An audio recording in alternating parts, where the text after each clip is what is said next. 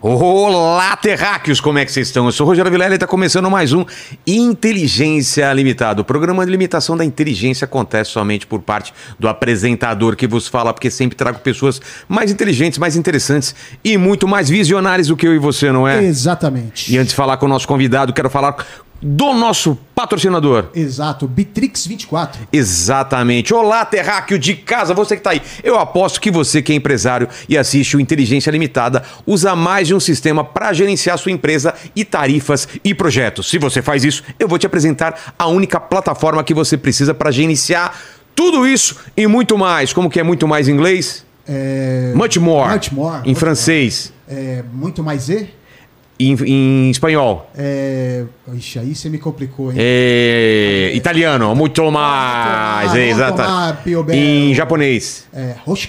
Isso, exatamente. O Bitrix 24 possui ferramentas de trabalho eficiente para você organizar sua empresa de maneira inteligente. Uma das ferramentas é tarefas e projetos, onde você pode organizar por prioridade os trabalhos importantes que você tem, acompanhar os prazos, ordem de produção e criar grupos de trabalhos para organizar ainda mais a sua vida na empresa, não é, Lene? Exatamente. E aí. fora isso, o que, que mais tem? A Bitrix 24 oferece integração com mais de, 20, de 30, 30 ferramentas, é isso? Mais de 30 ferramentas. Para você nunca mais precisar usar nenhuma outra ferramenta de trabalho e se perder nas infinitas abas do seu browser. O software é sediado em Alexandria, Virgínia. Alexandria, como que? Alexandria. Eu vou falar Alexandria porque eu nunca fui para lá, não sei se é, né? Estados Unidos e possui um plano gratuito que permite usuários lim- ilimitados, é isso? Ilimitados. Que exatamente. mais? É, são quatro categorias de planos, né? é, comerciais, com opções variadas para qualquer tipo de tamanho de negócio. Exatamente, além de duas versões de hospedagem em nuvem ou on-premise, que você já usa com é, servidores presenciais, né? Que são, eles estão lá em servidores presenciais. Para saber mais sobre a Bitrix 24, tem link na descrição e QR Code na tela. Tá certo? Tá certo. Então joga a vinheta de novo que a gente vai começar tudo de novo agora, que agora, agora é pra valer. Vamos já falar com o convidado. Bora lá.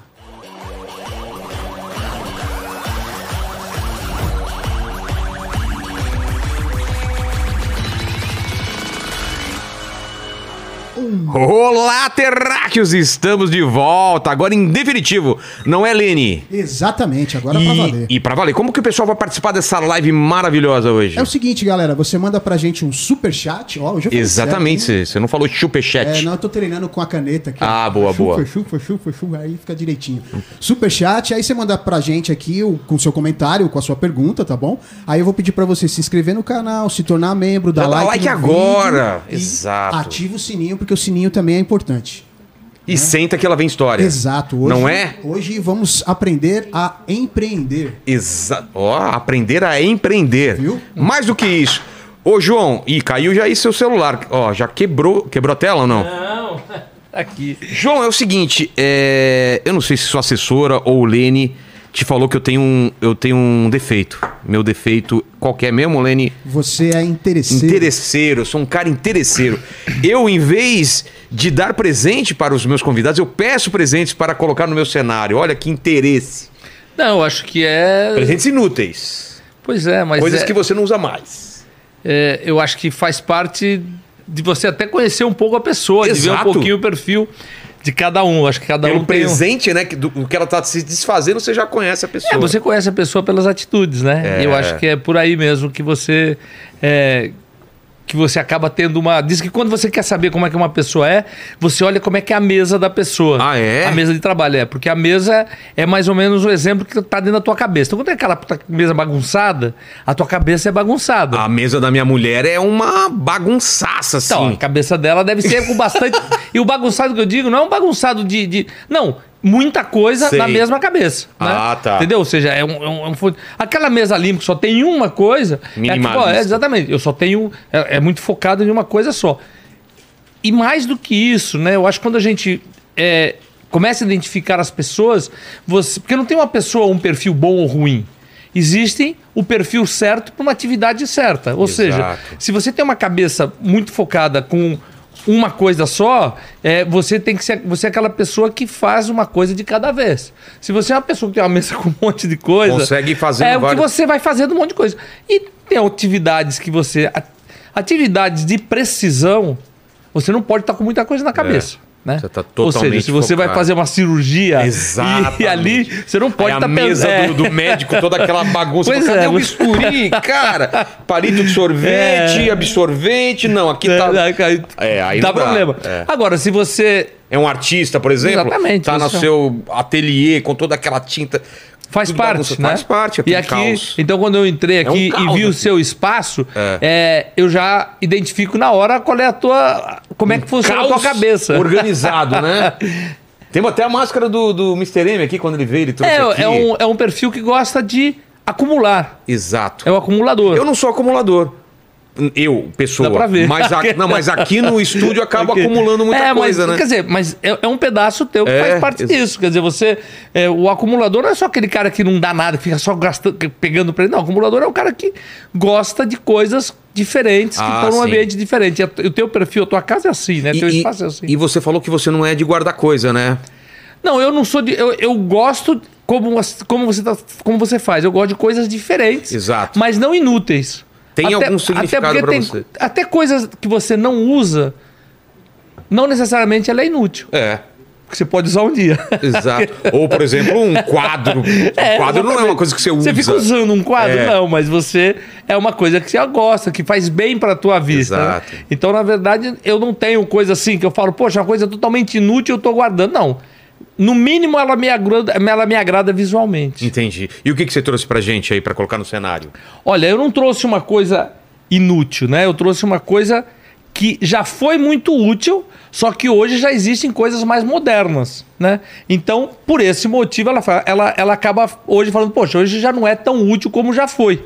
Mas tem gente que usa, tem gente que ainda, que ainda coloca. E foi um produto que marcou muito é, na minha vida como empreendedor, na, na Polishop, como é, foi uma, uma, um, um- um momento no qual nós nos consagramos como empresa, é, de uma empresa lançando inovação. Entendi. Então eu- é um produto que teve muita importância para gente. É, hoje ele já não tem essa mesmo peso, essa mesma importância, então, entre aspas, diz, não é tão mais útil assim. É, e que eu acho que eh, tem muito a ver com aquilo que a gente fez, com aquilo que a gente construiu E que de marcou, lá para né? cá e que marcou muito. Então eu trouxe um produto que eu acho que faz de tudo que eu vi, eu acho que é um produto que vai até destoar um pouco, porque não é É? um produto velho, né? Ah. Não é uma coisa velha. Tipo, telefone É, de tipo um disco, fax, né? Um fax, telefone é. de disco, uma máquina antiga de escrever, nada disso, né? É, um produto que ainda é, mas ele é, é, hoje já não tem a mesma utilidade que ele teve como do- foi lançado em 2003, 2004. Tá certo. Então tá aqui, ó. Eu vou te mostrar. Ah! É um grill George Foreman. George For... Isso Aonde- já foi, um, o- já foi um objeto de desejo de vários solteiros, eu incluso. É, e olha que interessante. Salvou vida isso daqui, sabia? Pois é, e olha que interessante esse produto, Olha né? aqui, olha, Lene, lembra disso, cara? Ó, sabe pra que que serve essa parte aqui de cima? Não sei. Pra esquentar o pão, cara. Olha só, o cara Olha tá só sabendo. a ideia dos caras. Você já coloca o. Cara, eu colocava uns hamburgão aqui e aqui já ia o pãozinho. Cara, fez a festa, eu solteiro, diz aqui. E olha, você vê que coisa interessante. Em 2003 para 2004, quando eu fui lançar esse produto, é, nós temos um comitê onde apresentam produtos. E naquele momento. Esse né, comitê tipo de uma feira Não, um comitê interno nosso na empresa. Ah, tá. Porque tem que fica buscando. É, que fica recebendo de fornecedores ou buscando em feiras Sei. e trazem produtos para apresentar e para ser aprovados ou não. Tá. Né? É, são algumas pessoas, né? marketing, é, é, comercial, é, é, a parte de produção, de filme, então fica todo mundo ali sentado e, e olhando os produtos e aprovando ou não aprovando. Tem a ver com o DNA da Polishop ou não. Claro. E esse produto é, foi uma coisa interessante. Que naquela época, grill elétrico era uma categoria inexistente no Brasil. Ninguém usava grill O elétrico. que, que você tinha? Você tinha a churrasqueira normal de nem tijolinho. tinha- é, não, Do cara tinha em é, casa. o cara o que não usava. O, O que, que o você Bra- comprava? O Brasil, ele, ele é um país que junta é, é, três amigos, É. compra cerveja, dois tijolos baianos, aqueles, Exato. coloca uma grelha em cima que pode pegar até do fogão Verdade. e faz um churrasco. Verdade. Então, não, não existia. é, Tinha até é, um preconceito, né? Com coisa não existia elétrico assim. Era né? uma categoria inexistente, ou seja, Não, tinha vendia, vendia menos que 50 mil ano. Tem, uma, tem órgão que mede isso. Então, quando vende menos que 50 mil peças ano na indústria de eletroportáteis, é uma categoria inexistente. Tá. Ninguém vai gastar tempo para contar isso. Essa é uma categoria inexistente. E nessa mesma reunião, um diretor comercial nosso veio e apresentou um produto que ia ser o estouro para o próximo ano. Isso era mais ou menos final de 2003, já para começo de 2004. Ele estava apresentando um produto que eram micro-ondas que o prato ia girar. Até então não tinha micro-ondas que o prato girava. Tá micro-ondas brincando? era, um, micro-ondas era, uma, era um negócio parado, fixo. Cara, eu não lembro disso. É, no começo era fixo. Era fixo, era, era um, era um micro-ondas. Você, é, você Colocava colocava, lá, lá e e o prato ficava. aí Depois que ia ser. Então, e o micro-ondas já era um produto de mais de um milhão de peças ano. É, já estava, acho que, rodando ao redor de 2 milhões de peças. E ali a inovação era isso. A Polishop sempre foi vista como uma empresa de inovação. E eu peguei nessa mesma reunião, tirei de baixo, que isso aqui era um, um- um contato que eu tinha pessoal, é, e botei esse produto na mesa. Eu falei: não, o produto que a gente vai apostar o ano que vem é esse aqui. E o pessoal? Aí o pessoal olhou pra minha cara e falou: pô, porque naquela época, isso já era um produto, entre aspas, antigo. Um produto Sei, que. não, não pegou. Porque o que, que era isso? Isso aqui era um pedaço de chapa, É. uma resistência em cima e embaixo e um plástico. Quanto vale isso? Não vale nada. Ninguém quer comprar plástico, resistência, nem é, é, pedaço de ferro. O que, que as pessoas querem?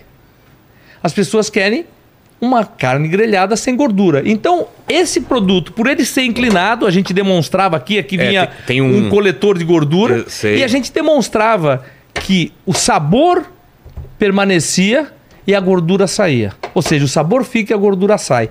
E o que, que a gente estava vendendo ali? O que, que eu estava propondo vender ali? Saúde. E eu não estava querendo vender um E grilo. também facilidade, né? Rapidez. Saúde, tempo. Eu comprei porque era muito fácil. Eu não. Sozinho você não vai fazer Exatamente. churrasco no seu apartamento, né? Exatamente isso. E parece que a gente combinou. É. Porque foco sempre nosso é tudo aquilo que você entrega benefício. Entendi. Produto tem preço, benefício tem valor. Isso aqui como preço não valia nada, mas como valor sim, porque ele estava entregando saúde, tempo e beleza. Tudo aquilo que a gente faz e olha como produto, nós estamos focados nisso. Isso está entregando algum benefício? Qual o benefício? Tem tempo ou beleza ou saúde? Puta, isso vai vender, isso vai ser legal. Quando você não tem nenhum desses benefícios, é muito mais difícil você vender. E quando eu falo em benefício, não é só de produto, também é de serviço. É. Ou seja, as pessoas estão, inclusive, quando elas é, é, elas estão ouvindo, por exemplo, um podcast, o que elas estão esperando? Informação. um benefício, informação. Diversão, É, passar o tempo. Exatamente, é um benefício. Ela está buscando benefício. Claro. Então ela sempre tem que buscar alguma coisa. É, na- no produto é a mesma coisa, você precisa entregar um benefício.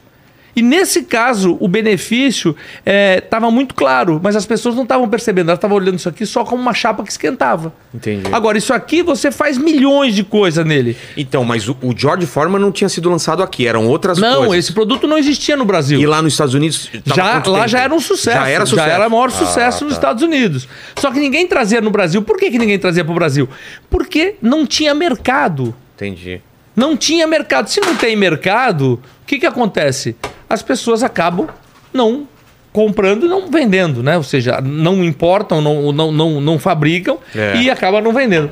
Então esse é um produto que é, já teve muito sucesso. Mas ele foi sucesso logo que lançou ou demorou pra pegar? Como foi? Foi incrível, porque esse produto a gente lançou é, em.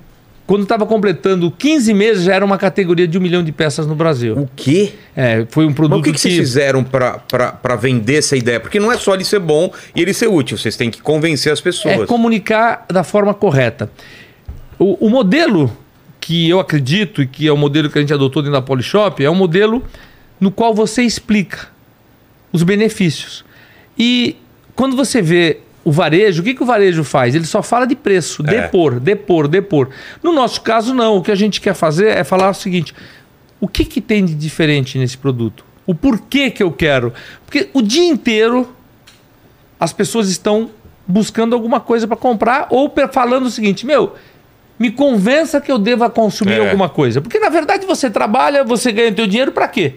Para consumir alguma isso coisa. Em qualquer decisão, mesmo que, que seja involuntária da gente. Exatamente. Você vai escolher uma padaria para você tomar um, um café, você já tá na sua cabeça você tá tomando uma decisão. Isso, tá tomando decisão. Não só de preço. Agora, você pode chegar lá e o cara te espantar. É. Ou você pode Você chegar nunca lá e o volta. cara te, te vender não só o café que você estava buscando, mas te vender Um sorvete, o sorvete, é. a pizza, o, Exato. o pão, a, a, a broa, e daí vai embora. Exatamente. Agora, tudo depende daquilo que for oferecido para você. E o consumidor é a mesma coisa. Quer dizer, o consumidor, quando ele entra na sua loja, uma loja física ou numa uma virtual, não importa, quando eu falo loja, qualquer tipo Claro. de loja, é, o que, que ele está pedindo? Me convença que eu deva comprar alguma coisa. Então ele não entrava lá. Claro. O que, que ele ia fazer? Não, ele ia no parque. Por que ele que ia... teu produto é melhor? É, é, não, se ele entra numa loja, ele está querendo comprar alguma coisa. Por que o cara vai entrar no meu site? É. Se ele está querendo comprar alguma coisa, agora, ele quer comprar alguma coisa o quê? Que atenda alguma necessidade dele. Ou seja, é isso que a gente busca. Esse produto, na época, não vendia porque ninguém conhecia ele. Na hora que eu mostrava e demonstrava o óbvio, e qual era o óbvio? Que ele tirava gordura e tira a gordura do teu produto. E é impressionante, né? É, Aquele, É. aquela, aquela, aquele barquinho que ficava aqui na frente ficava lotado de gordura. Ah, a gente mostrava e colocava no copo. E olha que É. interessante, às vezes você precisa mostrar coisas óbvias É. para que a pessoa perceba que ela tem uma outra forma de fazer e ela vê benefício naquela outra forma que aquele, aquilo está ou poderá ser feito. E a gente tem como case nessa mesma linha de produtos atual que nós criamos esse mercado, que é o air fry. Exato. Ou seja, é, é que uma outra air geração. fryer? O air fry que nós que lançamos no Brasil em parceria com Ah, uma é? grande indústria. Olha Esse mercado nós construímos 100%. Então, e air o Brasil foi o país número um até o ano passado de venda de air fry no mundo. Que? Sim, a senhor. gente compra mais air fry do que o mundo inteiro. Nós, nós, não, do que países, né? Quando Então, você separa é. países, o Brasil. Nenhum país o, compra o Brasil mais. não. E na categoria de eletroportáteis, ele só perde em volume de quantidade para liquidificador. Liquidificador são mais de 12 milhões de peças ano, 12 milhões Sei. e pouco. E air fry 6 milhões e pouco, os últimos números que eu tenho. mais que micro-ondas. Muito mais, mais que Ah, tudo. É? é? o segundo, é o segundo produto. E em valor é o número um, porque o liquidificador, Claro. o preço médio é muito mais baixo. Então, em valor é, é- é monetário, é o produto número um de venda. E o Brasil foi o número um no mundo durante muito tempo. E isso foi construído com uma comunicação que nós começamos, introduzimos, fizemos. Lógico, depois vem todas as outras cópias, todos os outros produtos, que isso é normal. né? Claro, né? Acontece sempre. Grill também. Nós começamos a vender grill. Quando eu falei um milhão, não era um milhão e pouco de grill sujar de forma só. Não, todo mundo começou a produzir grill. Por quê? Porque o mercado trabalha sob demanda, ou seja, todo mundo está querendo e as pessoas começam a buscar produtos similares para que atenda também aquelas necessidades e que muitas vezes acontece assim, ah, comprei aquela air fry e tal, mas eu voltei e comprei depois a da Polishop, que é a original e tal. Então tem Entendi. muito isso. Como o grill Jorge Forma, na época era o grill, ou seja, original da Polishop, era o único grill que tinha essa inclinação, e- que Não, até hoje, marca né? George Foreman ficou quase que a, a gilete para a lâmina de barbear. Você pensava em grill, você pensava em George Foreman. Era, ficou muito, muito, Muito ligado. ligado É, né? é, a grill. A, grill. Né, Tanto que tem grill, gente é. que nem sabe que o cara é lutador de boxe, né? George Foreman ficou, ah, George Foreman, a- a- o grill, claro. Não, não. É um show. E ele ganhou mais dinheiro com o grill do que com o boxe, né? Não? lutando. É, muitas pessoas no Brasil, a gente na época, a gente fez uma pesquisa, uma pesquisa pequena, mas muitos, muitos caras na época achavam que era um cara que fazia churrasco. É. Não achava que era o a lutador de propaganda boxe. aparecia ele lá, é, né, ele fazendo ficava no churrasco e tal. Mas na- e, e no Brasil ele nunca tinha sido conhecido como lutador Não. de boxe, né? Foi uma o cara coisa que pro o- americano. né? Não foi ele que, cortou, que mordeu a, a Não, orelha? não, esse foi Mike Tyson. Não, Mike Tyson mordeu a orelha de quem? Não foi do George Foreman, não. Não, Não, não, não. Foi do. Mas o, o, o George Foreman era conhecido aqui, mas só. Eu gostava de boxe, eu conhecia, mas. É, mas não, não era todo mundo. Não, sabia, não, né? era muito Só ver quem mordeu a orelha, agora fiquei, fiquei Eu curioso. Faz aqui. tempo isso Faz também. tempo, faz Faz tempo. muito tempo. Você lembra dessa cena? Opa, foi O cara horrível. Cuspindo depois da orelha. É, foi suspenso um É. tempão e tal. E outro dia eu vi uma entrevista dele e ele até falando que ele. Que ele tem uma hoje, vozinha assim, né? É, não, mas ele hoje ele. é, não é que ele se arrepende, mas ele não Evander gosta. Holyfield. Holyfield. Holyfield, é esse. exatamente, Holyfield, exatamente. arrancou um pedaço da orelha do Holyfield. Exatamente. E ele se arrepende, né? Ele se arrepende até do- da pessoa que ele era É. como lutador. Ele falou, não gostava de ser lutador. Mas quando eu entrava, eu me transformava, eu entrava ali e. Né? Esquecia tudo, E aí, só tinha um tudo. foco É. de derrubar o cara. É, uma, uma loucura, né? E aí ele ficava o doido do boxe, né? Mas, João, eu, eu- cara, eu tenho muita, muita, muita curiosidade desses cases, dessas inovações aí. A gente falou do George Foreman, mas eu quero saber da tua vida lá no começo. Depois a gente vai falar do Air Fryer também, que eu acho que é uma coisa que é incrível. Eu Bom, eu- sabia que eu precisava de É. Air Fryer e hoje eu não vivo sem, Não, né? e você vai poder botar isso aqui na tua coleção de coisas não, que vai, tem vamos- coisas Vamos é, é, aqui. Exatamente. que, que- coisas assim mais velhas não tão que não se usam mais hoje, mas esse é um Mas produto que que, pode usar hoje. É. Ele é antigo, mas ele pode se usar ainda hoje perfeitamente. Ô, Lene, dá pra fazer um, hamburguinho aqui, hein? Total. Né? total. Sabe- Vou colocar no cenário nada, vou deixar ali pra Você sabe Então, que o, o negócio da, da, da antiguidade de relíquia é exatamente essa. São produtos colecionáveis, né? Então você pode colecionar um grill Total, também. total. E eu trouxe um produto, um, um Útil. produto super útil, que eu não podia deixar de te trazer, te dar de presente, que é o meu livro. Inovação, que tem tudo a ver com a Polishop, que, é que para mim, inovação é questionar aquilo que já existe. Ou seja, é, as pessoas acham que inovação tem a ver com lua, é, Foguete. tecnologia, foguete e tal. E na verdade, inovação é você questionar aquilo que você já faz, aquilo que você está fazendo, aquilo que as pessoas estão fazendo. E você consegue oportunidade é, inovando naquilo que você já conhece. Pô, então, eu te trouxe teu livro, é um livro muito simples, não é um livro da minha vida, é um livro de como eu penso. É, e a forma que eu penso e as coisas que deram certo para mim. Então, eu trouxe para você, esse eu digo que é, um, que é um presente super útil e atual. Útil, ó, aqui, ó, Lene, corta de novo pra câmera aqui de cima, cara, e, e super bonito, super bem diagramado aqui. É de uma forma simples, do jeito que eu gosto de, de- das coisas. É, pouca coisa Destaca- coisas escrita e, e é. muito direto e objetivo nos pontos. Tem as cores do meu time. Aí, ó, tá vendo? né? São Paulino, né? Poxa, a vida é verdade. Preto, vermelho e branco. Agora tá feliz com o seu time, né? Gostou, tá né? ganhando agora, né? Eu que não posso falar nada. Mas, João, qual que é a tua história? Que quando você era. Você nasceu em São Caetano, São Caetano né? Não, na verdade, eu nasci, nasci, eu nasci em Santo André. Meu pai naquela época. Ah, é? Meu pai naquela época morava em, em, em São Caetano, mas eu morei lá só até meus oito anos de idade, nem isso. Você nasceu em Santo André É, e nasci morou em Santo André, mas meu, meus pais moravam em São Caetano, mas eu fiquei lá até meus oito anos perto de da idade. Goiás, lá, porque eu sou de São Bernardo, né? Eu também não nasci em São Bernardo, mas morei até os 17 lá. Eu morava ali numa travessa, a, a casa do meu pai era ali numa travessa da, da Goiás. Ah, é? É. Uma travessa da Goiás. E os nossos negócios eram todos ali, né? O negócio do meu pai, o negócio da que minha ele família lá? lá. Ele tinha é, concessionária de automóveis. É, lá para trás ele foi concessionária de uma marca que você nem deve conhecer, que era o Willis. Claro. Né? Então, Não é da minha época, mas meu pai falava. A Willis foi comprada pela Ford e aí depois ele virou concessionária Ford. Meu pai foi um dos caras que introduziu ou, ou iniciou o consórcio no Brasil.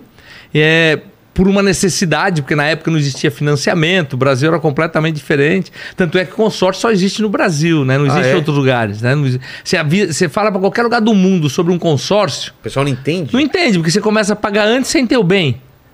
Quer dizer, pô, eu posso comprar o bem, pago, fico pagando e o meu bem tá lá. Ou seja, o leasing, tudo isso, quer dizer, o aluguel, qualquer É. coisa. Não faz sentido você pagar, mas é pelo modelo Brasil, que convivia com uma certa inflação, é, não tinha produto. Na época tinham três fábricas só de automóveis, né? É verdade. E uma das vantagens do consórcio na época que o consórcio garantia que você receberia o carro ao preço de tabela.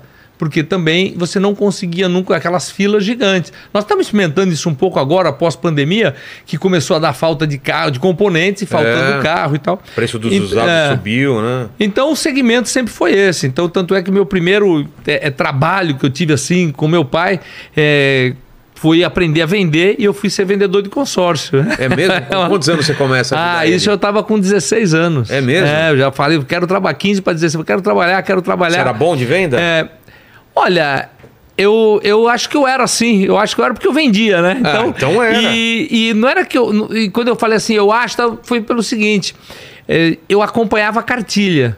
Ou seja, Tinha é, um muito, é muito fazer. importante né, para é, a pessoa ouvir aquilo que as pessoas que estão tendo sucesso fazem. Entendi. E fazer igual. Simples assim. O que, que teu E- pai te ensinava assim sobre vender que ele, que ele te passou? Olha, o, o modelo era um modelo de você é, ir fazer, ou seja, o tal do ir buscar o cliente. Tá. Então era, era ligando, era, um, era quase como se fosse um call center, era ligando. Sério? Só que não era um call center, era uma mesa redonda com três telefones. Você ficava ligando, ligando, ligando, prospectando o cliente, até você achar um. Quando você achava um que te atendia, você marcava uma, uma visita é, presencial para ir lá falar com ele aquela pessoa. E sempre naquela, naquela história de você valorizar quem fosse lá, ou quem estava falando, né? Então, ó, você foi escolhido, teu Sim. nome foi selecionado, tá, tá, tá. Na verdade, você pegava por uma lista Qualquer- telefônica. É, não- que era uma coisa que existia na época. Hoje seria. é, Páginas na- amarelas, numa lembra? Exatamente. Nossa. Página, você, ia- você ia lá, pegava, ligava e, e falava. Então, o que eu não inventava muito, né? Eu vi o que, que os outros faziam e fazia igual. Né? Depois falava, vou mandar um rapaz aí falar com o senhor pessoalmente. Aí eu Era mesmo você. ia. é. Vou Eu mandar mesmo- o João, É. Joãozinho vai. mandar uma pessoa aí falar, um rapaz aí pra tal. Aí, então isso é, a venda, né? Ela tem, ela tem que nascer muito dentro do teu, da tua naturalidade. Mas você gostava de fazer isso? Era uma coisa que você curtia? Gostava. Ou você eu, tinha eu- outro- não, outras não, ideias Eu, antes? eu sempre, eu sempre gostei do estar falando, estar se relacionando Sei. com pessoas. E venda tem muito a ver com isso. Total, né? Porque eu não acredito, já não acreditava e cada vez acredito menos na venda empurrada. A venda tem que ser uma demonstração. Então, o que, que eu falo, o que, que fazia? Né? Ali eu já aprendia dessa forma. Falava das vantagens de você ter um consórcio. Ah, eu tem filho, você pode comprar, seu filho estará. Ah, não. Então você vai pagando. O dia que ele chegar na faculdade ou se formar, sai o carro, quando você nem perceber, É. já saiu o carro. Então, então você começa a mostrar o benefício. Você não está vendendo o carro. É. Você não, tá, não quero vender uma cota de consórcio. Estava querendo mostrar um benefício dele ficar fazendo uma poupançazinha ali, Poderia entre aspas, forçada. Era um valor que ele É. poderia, de repente, parecido com é, dois jantares no mês, ou um jantar, depende de onde ele fosse jantar. E, na verdade, quando ele fosse ver.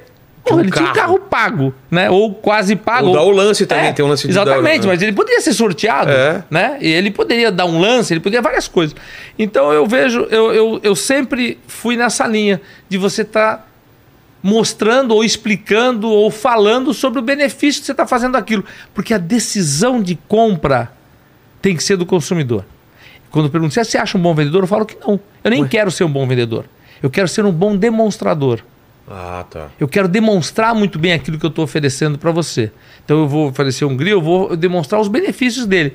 E aí você naturalmente você vai querer comprar. Aí quando você quer aquilo, virou objeto de desejo, o preço, isso, não é o importante. O importante é se cabe no teu bolso e que se você vai atender a, se esse produto vai atender as necessidades que você tem, que eu acabei de te contar. Porque tem coisas que você Pô, eu como meu, o meu filé, meu bife, o meu hambúrguer, meu tudo, isso sem precisar ter um grill elétrico. Mas na hora que eu te mostro, fala, pra que eu tenho? Eu faço da minha frigideira. Mas na hora que eu começo a te mostrar o tempo, a saúde, não sei o quê, se- aí te dá vontade de comprar. A venda tá feita. É. E eu não falei para você comprar. Eu falei só do que o produto faz. Você percebe? Ou seja, é só você demonstrar os pro- o produto ou os produtos que você estiver fazendo com os benefícios que ele tem. E para você demonstrar um produto e falar dos benefícios, o que, que você precisa ter? Conhecimento daquilo que você está oferecendo. Então não dá para você vender alguma coisa sem você conhecer aquilo que você está fazendo. Você tem que usar o produto, não tem jeito. Mais do que usar, você tem que estudar, porque tem Estudar, pessoas que né? usam e não, e não sabem. Entendeu? Se eu pergunto pra você, eu posso fazer cachorro quente aqui? Você tem que saber se dá pra fazer um cachorro quente. Não precisa ir longe, tá aqui, ó. Um Celular. smartphone. Certo. Quantas coisas é feito aqui? E você não sabe a metade. A gente não usa nem Pois 10%, né? Então, É. se você for num lugar e uma pessoa começar a demonstrar um aparelho X, tudo aquilo que ele faz, você vai querer comprar aquele aparelho sem, inclusive, saber que o teu também já faz isso. É. Você tá no. Por quê? Porque foi muito bem explicado, demonstrado. E aí vem o desejo de ter aquilo tudo que acabaram de te mostrar. E é esse o processo que eu acredito de venda. É o processo informativo e não o processo de empurrar produto nas pessoas. Só que hoje a gente vive um- uma avalanche de, de oportunidade e de. Cara, todo mundo pode vender alguma coisa. Tá muito mais fácil hoje. Sim. Por esse lado. E por outro lado, tá, dif- tá produto difícil. que tem desejo já. Exato. Então, quer dizer, todo mundo quer um telefone smartphone. É fácil você vender, Fácil porque vender. Então, é- aí você vai brigar só por preço. É. Mas na hora que você tiver produtos que são inovação, exclusivos, diferentes, aí sim você vai ter alguma coisa. diferente. Mesmo que Então- não tenha demanda, que era o caso do grill, que era o caso do. Olha só, vou te dar algum Tá. exemplo. O próprio Air Fry. Puseram Air Fry na minha frente, Qual que era o, o, o cenário antes do air fry? As, as pessoas usavam ou micro-ondas não. Para fritar, usava panela, Panela ou mesmo. frigideira. Tá. Com óleo e fritava. e era isso que, que tinha. Não tinha Era isso. É. Tá. Existiam fritadeiras elétricas, a óleo também. Só que ninguém comprava. Por quê? Por quê? Por que, que eu vou precisar. Por que, que eu vou investir 500, 800, mil, 2 mil reais numa fritadeira se eu faço isso numa panela na minha casa de graça? Entendi. Que benefício eu tenho? É. Você não consegue comprovar benefício nenhuma pessoa. Não sei, ah, não, tem um restaurante, eu consigo fritar muitas, é, muitos pastéis por dia. Tá bom, mas não é o teu caso, vai fritar meia dúzia. É. Né? Você vai fazer batata frita. Tanto é que quando você fala de fritura, de alguma coisa para fritar, te remete a batata frita. Com certeza. Então nós começamos, iniciamos a demonstração do air fry com batata frita. Só que air fry é um produto muito mais. Você pode desligar o fogão da sua casa e só trabalhar com air fry. Ela faz tudo, absolutamente tudo. Olha que loucura. Mas É. a gente focou na batata frita. Por quê? Porque a gente sabe que as pessoas gostam de comer batata frita e sem a dor na consciência seria a coisa mais maravilhosa. Pô, Ou seja, mon- Você vê aquele, aquele óleo borbulhando, né? Exato. Então você Aí você tira- coloca no- no- Não, no air fry você Não, não, você coloca Ah, no papel? No papel você vê aquela. Nossa, já- né? aquela gordura Então toda. você esse produto, quando pusesse na mesa, fala, poxa, o que, que vai levar uma pessoa a comprar um produto que parece um ovo, É. pagar mil reais, sendo que ela come fritura na casa dela sem investir nada? O que, que é que vai fazer a pessoa fazer isso? Alguma coisa que entrega algum benefício. Que benefício? Cara, primeiro é saúde. Sem gordura. Pô, legal. que mais? Tempo. Eu chego em casa, eu coloco a coisa pra fritar, boto no timer a temperatura certa e ó. Mas tem que ficar com o mesmo gosto do que feito na. Não é? Sim, isso era mas importante o- mostrar. Sim, mas o, por isso que nós, nas nossas lojas, e, e isso estou falando de lojas físicas, Sei. todos os produtos estão funcionando. Pra pessoa ir lá Pra pessoa ir lá experimentar. experimentar. Então você passava lá, a tinha batata. batata frita, É. tinha linguiça, tinha frango, tinha tudo lá. Porque o que vai fazer o sabor é o tempero, Claro. não é o óleo, a fritura. O que, que o óleo faz? O óleo ele dá aquele choque térmico e frita. Ele não cozinha, ele frita. E qual que é o grande segredo quando eu fui estudar É, o que, é a que era um, qual que eu fui estudar o air fry para fazer, poxa, peraí, deixa eu entender um pouquinho como é que é esse produto. Eu fui olhar e o produto é o seguinte: você já andou de moto, de lancha, alguma coisa? Você tem um dia de sol, aí você nem percebe, mas você se queima pra caramba. É. Ah, é o reflexo da água, não é nada disso. É o vento, O quê? É o vento da, da- com o, aquele sol, aquele calor que tem lá. O vento queima. Se você puser alto, o, o vento queima. Mormaço. Exatamente. Não, o vento. O vento o mesmo? vento queima. O vento faz queimar. Então, qual é, a, qual é a, a mágica ali? Puseram aqui o alimento, Tá. aqui a resistência e aqui a hélice do ventilador. Então ela joga vento quente, vento e quente, muito quente, em cima do alimento. Isso faz o efeito fritura com ar. Por isso que é o tal do air fry, simples assim. É né? muito simples. É até. muito simples assim. E tudo isso, é lógico, tem que ter uma certa tecnologia para isso, porque é, é, tem que. Tanto é que alguns funcionam muito melhor que outros. Por quê? Porque o, o, o modelo é, original, o principal modelo da Airfry é o modelo da Airfry no qual você tem dois motores e duas hélices. Tá. Uma hélice em cima é para você resfriar os motores. Mas ele só Só resfriar. para resfriar o motor, porque ele está num ambiente muito quente. É. Extremamente quente. Fechado. É. E esse ar que resfriou o motor, que é sugado para o segundo motor, que vai jogar para cima dos alimentos. Ou seja, ele já chega mais quente ali, Entendi. não no ambiente local. Então tem uma tecnologia por trás de tudo isso, é, que é, é, já foi patenteado, já foi um segredo, e agora não é mais. E isso é que faz a diferença, não é simplesmente botar um uma resistência, um ventilador aqui e vai fazer. ferro isso. de passar É, um ventilador, né? Exatamente, não vai ser isso. Então, esse tipo de detalhe é conhecimento. Olha, eu vou voltar para o grill Jorge Forma. Tá. Quando eu lancei o grill Jorge Forma, existia uma pessoa, uma- um, um representante desses grills no Brasil, né? Tava, tava aqui e tal, eles estavam e não conseguiam vender, né? Então a gente pegou o grill. E num certo momento a gente pegou, estudou o produto e lançamos o produto. Quando lançamos o produto, recebi uma ligação de super preocupado. As pessoas da, da- que estavam no? Brasil, que representavam no Brasil, né? quê? Que tavam, porque eu falava lá que era 30% menos gordura. O sabor ficava, a gordura saía. Eu botei 30% menos gordura no nosso comercial. Falei, pô, cara, como é que você vai falar um negócio desse? Você tá louco? Você vai ser preso, coisas parecidas. Eu falei, não, cara, como não? Você já leu o manual do seu produto? Você já viu o que está escrito no site nos Estados Unidos? Ou seja, as pessoas conhecem pouco os produtos que elas estão vendendo. isso- Sim, lógico. Tanto é que dois anos depois, é, nós juntos conseguimos um instituto do selo do coração como um produto saudável. Por quê? Porque ele realmente tirava 30% da gordura dos alimentos.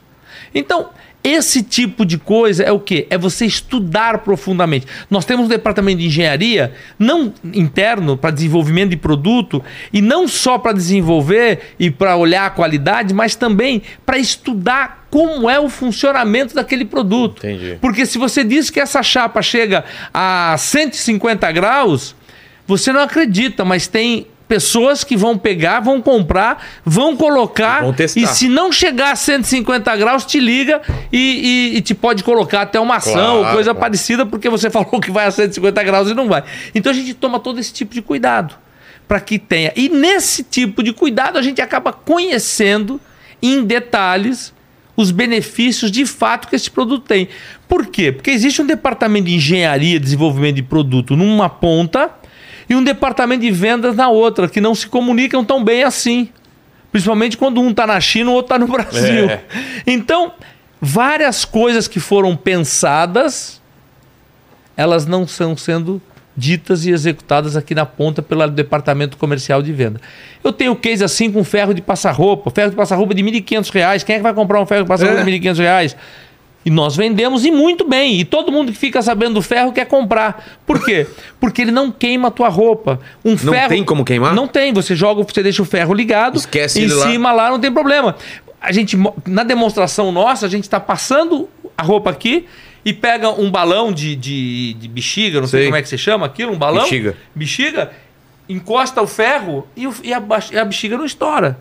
Ou seja, você não queima a tua Então o que, que você está vendendo ali? Você não está vendendo um Segurança. ferro de passar roupa. Não, você está vendendo a tua roupa sem ser estragada. Ou seja, você não vai ficar com o teu terno, tua, tua Não roupa boa, é, brilhar. Uma mulher, uma camisa de seda, qualquer coisa assim, toda manchada, toda ruim, uma camiseta, qualquer coisa.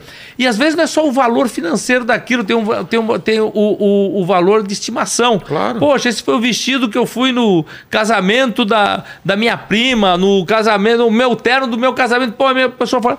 E outra coisa, qualquer um passa, porque ele é muito fácil de ser passado. Você não erra com esse ferro. Então você não está mais vendendo um ferro de passar roupa, você está vendendo uma solução para você ter a roupa sempre bem passada, que é o que todo mundo quer. Ninguém quer um ferro de passar roupa. O que, que você quer? Você quer uma roupa passada. O ferro de passar roupa é, É só o caminho, é o meio, né? é. Eu, eu, eu costumo dizer que ninguém acorda de manhã querendo comprar uma centrífuga. Ele acorda de manhã querendo tomar um suco de fruta natural Exato. feito na hora. A centrífuga é o meio. O que eu busco é o final. O fim qual que é? O suco. Então, esse é o ponto, é você perceber que você tem que comunicar aquilo que você tem como benefício. Se o teu produto, aquilo que você está oferecendo, ou o seu serviço, não tem benefício, ou não existe um benefício que seja diferente de tudo aquilo que já existe no mercado, você precisa inovar. Ou seja, questione aquilo que você está fazendo, questione aquilo que você está oferecendo, questione aquilo que você está vendendo e busque coisas que realmente tenha um benefício percebido ou que possa ser percebido pelo consumidor. E aí Entendi. você tem oportunidade. Entendi.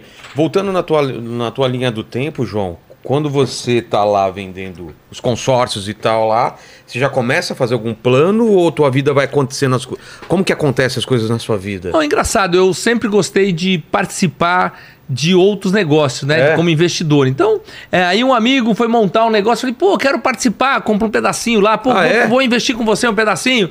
Aí um outro, pô, eu tô montando um negócio, pô, bacana, quero também. Por quê? Porque eu, eu, eu via que eu poderia usar uma oportunidade que eu tive de ter um mentor dentro da minha casa, que era meu pai. Meu principal mentor, a pessoa que me inspirava e a pessoa que me dava é, é, base para estar fazendo isso tudo. Não é base financeira só, mas Sabedoria, dando as né? dicas e tal. Não sei o. Eu tinha um relacionamento, né, um network, só- que é um negócio que se fala tanto hoje, mas já tinha um network muito importante. Então, se eu precisasse de alguma coisa, poxa, eu via o relacionamento do meu pai, eu conseguiria abrir porta, eu conseguia abrir porta. Então, eu sempre gostei de estar participando em negócios diferentes. Que tipo de negócio, por exemplo? Ah, eu participei na época, em- começou a história de patinação. Sei. Então eu fui junto, montamos lá em parceria um negócio de patinação. O outro tava montando um negócio de alimentos. Pô, vou participar Coisas também. totalmente diferentes, assim, do- Porque o empreendedorismo tem a ver com você estar criando coisas, produzindo coisas, abrindo oportunidades, transformando coisas, transformando pessoas, dando oportunidade para outras pessoas. Não tem a ver qual é o segmento. É. Aliás, toda pessoa que se apaixona muito pelo tipo de, de- daquilo que ela está empreendendo, ela corre muito risco. Sério? É lógico, porque você, por exemplo, montei um negócio de patinação. Tá. Acabou essa moda muito rápido. Eu ia ficar insistindo. Paleta mexicana. É, pô, entendeu? Exatamente. O cara tá até hoje Tá insistindo até hoje na paleta insistindo. mexicana. Então, empreender não tem nada a ver com o segmento. Tem Não a- pode se tem- apegar. Tem a ver com atitude, tem a ver com aquilo que você está querendo fazer. Né? É, o, o- o empreendedorismo é isso, é você estar criando, sendo desafiado, você se autodesafiando para você estar fazendo as coisas, você aceitar os erros, aprender com os erros. Meu pai, é, é, ele foi genial, porque ele deixou eu quebrar a cabeça, deixou eu perder dinheiro, né? Lógico que ele que me dá, mas era. Eu, eu sentia, porque tá, tá aqui, ó. Onde vai. você perdeu dinheiro? de- desses- Ah, nesse negócio de patinação mesmo Sério? eu perdi, lógico. Não perdi. pegou? Não, até pegou, mas é que eu não segui é, os ensinamentos dele. Que era? Se você quer ter sucesso, você tem que estar à frente do negócio. Ah, não terceirize tá. o teu sucesso. Entendeu? E eu achava que ele já ele estava ultrapassado, né? Então, lógico, você tem que ter uma equipe, você tem que ter gente, mas você tem que estar ali Algum tipo de controle, né? prestando, prestando atenção naquilo que está acontecendo. Você não pode terceirizar 100%. Não dá para terceirizar o sucesso. O sucesso é individual de cada um. Tanto é que muitas empresas que, é, eu, eu- que eu entro, que eu invisto, eu sempre falo, o sucesso vai do empreendedor que está à frente do negócio. É. Eu entro, eu faço a mentoria, eu isso, mas se aquela pessoa não tiver à frente, aquilo não vai acontecer. vai, né? Não vai acontecer de O jeito nenhum. idealizador, né? O É, cara que teve a, a, a ideia daquilo. Mas não, não deu certo, não deu certo o- a patinação. E, e alguma outra coisa você acertou? Começou a dar Acertou, certo? eu tive, eu, depois eu tive na sequência, eu tive um negócio de confecção. É, na parte de uniforme, uniforme dessa, deu, Aí deu certo, certo. deu certo, foi bacana. Começou a ganhar uma grana. É, é, teve de, de alimento que não deu certo, aí eu fui buscar uma outra para dar certo, quer dizer, então todos, todos esses, esses negócios É aprendizado, é, é, né? são aprendizados e você vai adaptando, né? Você vai pivotando, né? Que é o termo que se usa hoje. Tem que pivotar os negócios, né? Por isso que às vezes as pessoas, ah, eu tenho uma ideia. A ideia não vale nada. Ideia- Eu, né? eu falo pra todo mundo, todo mundo tem ideia. Todo mundo É. tem uma ideia brilhante. É, eu, eu, Só de podcast que me É. mandam aqui toda semana. Nossa, tem uma ideia fantástica. Então faz Legal, a ideia ela tem valor depois que ela foi testada, validada, pivotada. Aí sim, né? não dá pra você ficar investindo na ideia dos outros. A ideia não é minha. Né? Eu tenho um monte de ideia também. Eu não tenho quem faça. Eu digo que de receitas eu tô cheio. O que eu preciso é de cozinheiro. É aquela história. Se para cozinhar bem você precisa só de receitas. Tava maravilhoso, porque Pô, receita claro. você entra na internet tem de monte. Dos melhores chefes do uma mundo. receita e faz é, aí. agora eu Abre quero um saber quem é, é. que vai pro- é, fazer aquela receita vi- se materializar num prato pronto. Perfeito, né? perfeito. Então esse é o ponto, é você conseguir as pessoas. E aí é o papel do empreendedor que está à frente, aquele que executa aquela ideia, aquele que executa aquela tarefa, aquela, aquela pessoa que se dedica full time àquela, àquela atividade. Fazer dar certo, né? Fazer dar certo. Porque o pessoal não, não entende o, o, o quanto dá trabalho fazer uma coisa dar certo, né? É, e além de dar trabalho, o quanto você precisa se dedicar para É. isso. Não é uma coisa que sai ah, no automático. E, lógico, né? O, o cara, quando ele- a pessoa entra para investir, é, para apoiar, ele não está ali pensando em. é, é, ficar trabalhando, né? Porque às vezes a pessoa vê lá, ah, não, pô, o João Apolinário vai entrar, ele vai investir aqui, meus problemas acabaram. Não.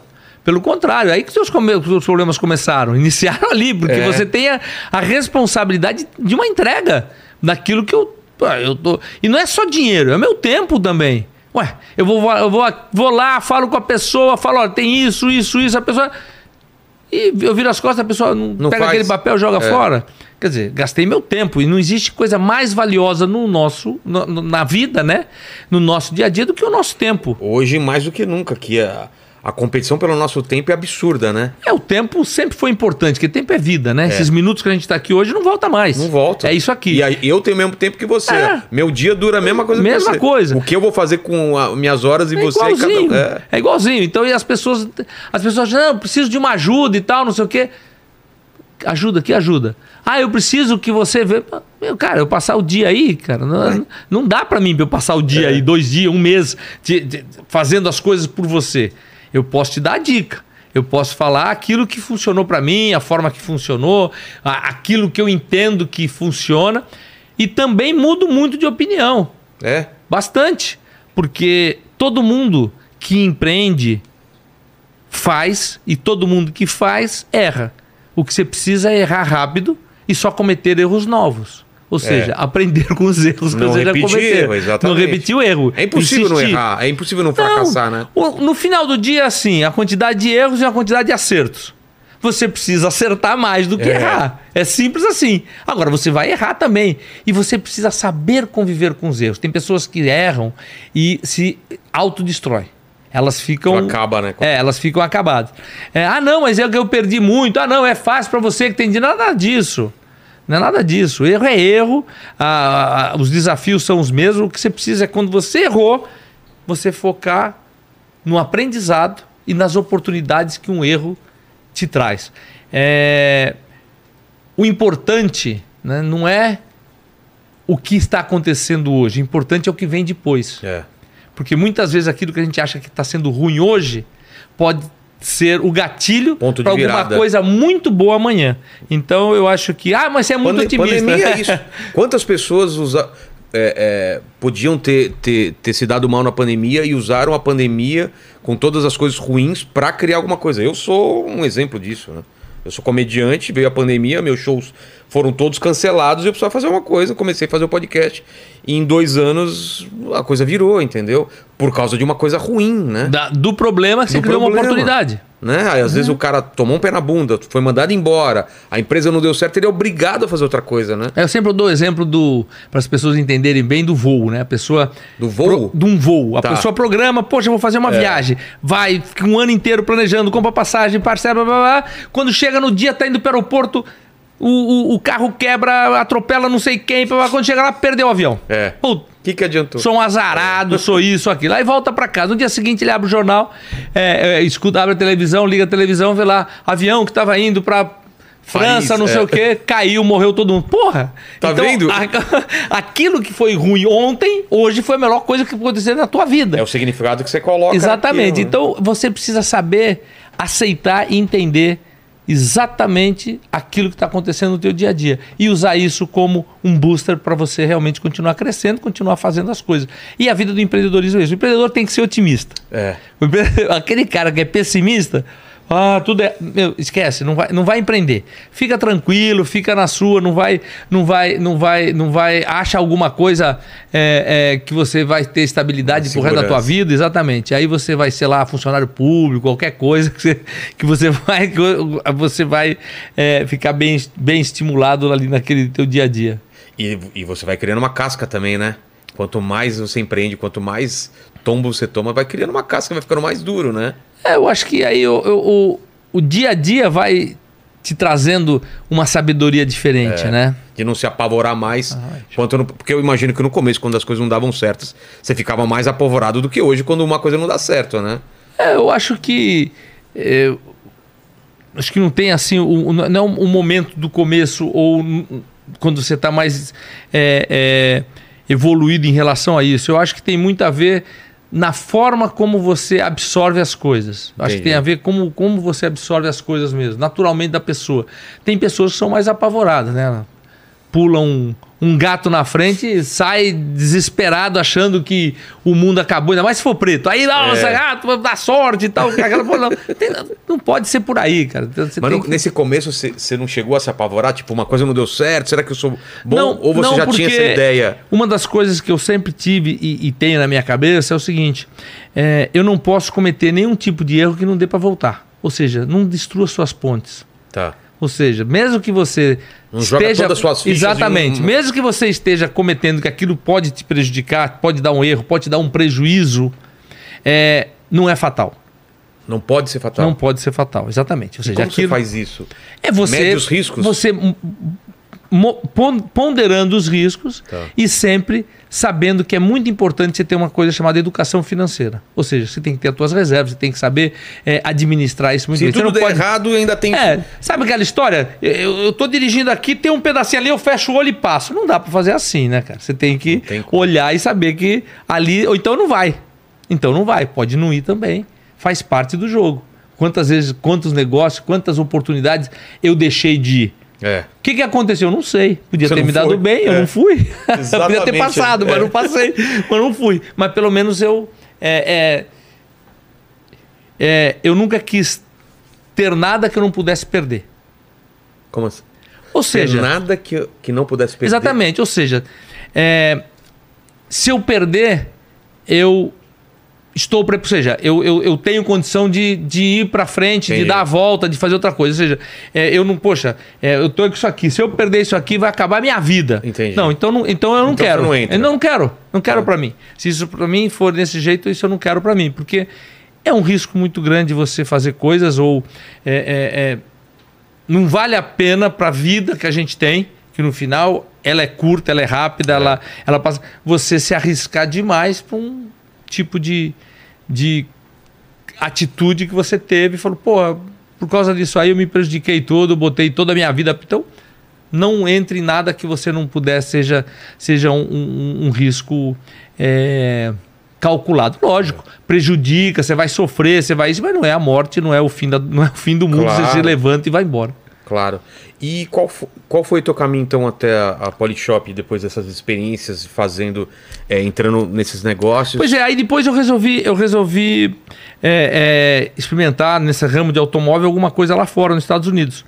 Aí eu fui morar lá, na, na época é, eu já gostava muito de Miami, Foi pra Miami? e fui para Miami e eu é, fui fazer uma, uma pesquisa negócio de carro. Tinha aberto a importação no Brasil para trazer carro, e eu montar uma locadora lá e Que tal. época Comecei- era que é do Collor ou depois? é, foi, não, foi depois de Collor, Foi depois né? de Isso foi em Collor, né, que 90 abriu. e... 90 e... Hum, 5, 96, 96. Tá. 96, exatamente.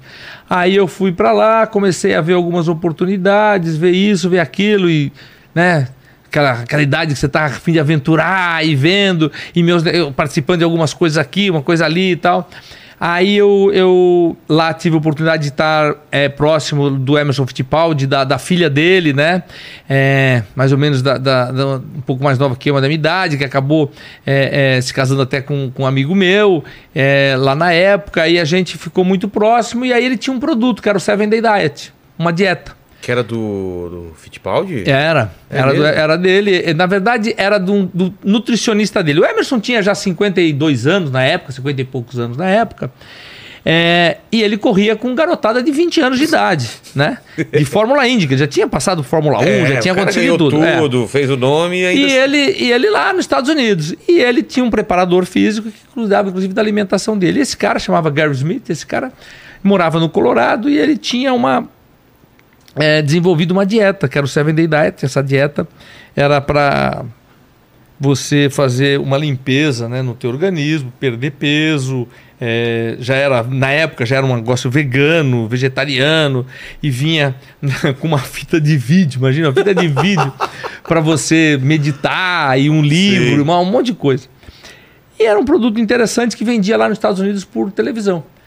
E eu, pô, querendo montar um negócio lá, ele me apresenta esse negócio que ele tinha os direitos para América do Sul desse produto. Aí eu trouxe para cá, levei é, em dois especialistas em marketing direto, marketing de venda à distância, né? Porque não era abrir loja, era você vender Sei. por televisão, telefone e tal. Aí eu pesquisei, pesquisei e tal, não sei o quê, e eu tive uma negativa desses dois, porque o produto custava mais de 100 dólares, ou seja, teria que ser vendido por mais de 100 dólares, 240 nós lançamos, e a venda à distância não podia ser mais do que 100 dólares. O produto, a caixa era muito grande, não tinha transporte, porque eram sete dias de refeição, café, almoço Ah. e jantar, desidratado, mas eram sete dias, é, 21 refeições. Tá. E mais esse material didático, mais um litro de leite, leite de arroz, é, que esse compunha o kit da dieta. E sete dias você fazia isso. Então era uma caixa muito grande. Transporte na época não tinha o e-commerce, né? nada disso. Então é, o transporte era muito, Muito caro. muito complicado É. e caro. É, e também o sabor do alimento era muito ruim. Porque é, o Gary morava no Colorado, o Colorado usa muita pimenta, ele era muito apimentado e tal. Então o veredito foi: olha, Não vai não vai dar certo. Esquece, esse produto não é legal. Quando ele me falou isso, eu voltei para casa frustrado, né? Eu falei, caramba, acendeu a tal da, da lâmpada. Eu falei, porra, tá aí, ó. Olha que coisa interessante. Esse cara tá olhando uma caixa, o alimento e o, gosto. preço. E o gosto. É, exatamente, o, o tipo de alimento, É, né? é. E, o, e, o, e, o, e o preço.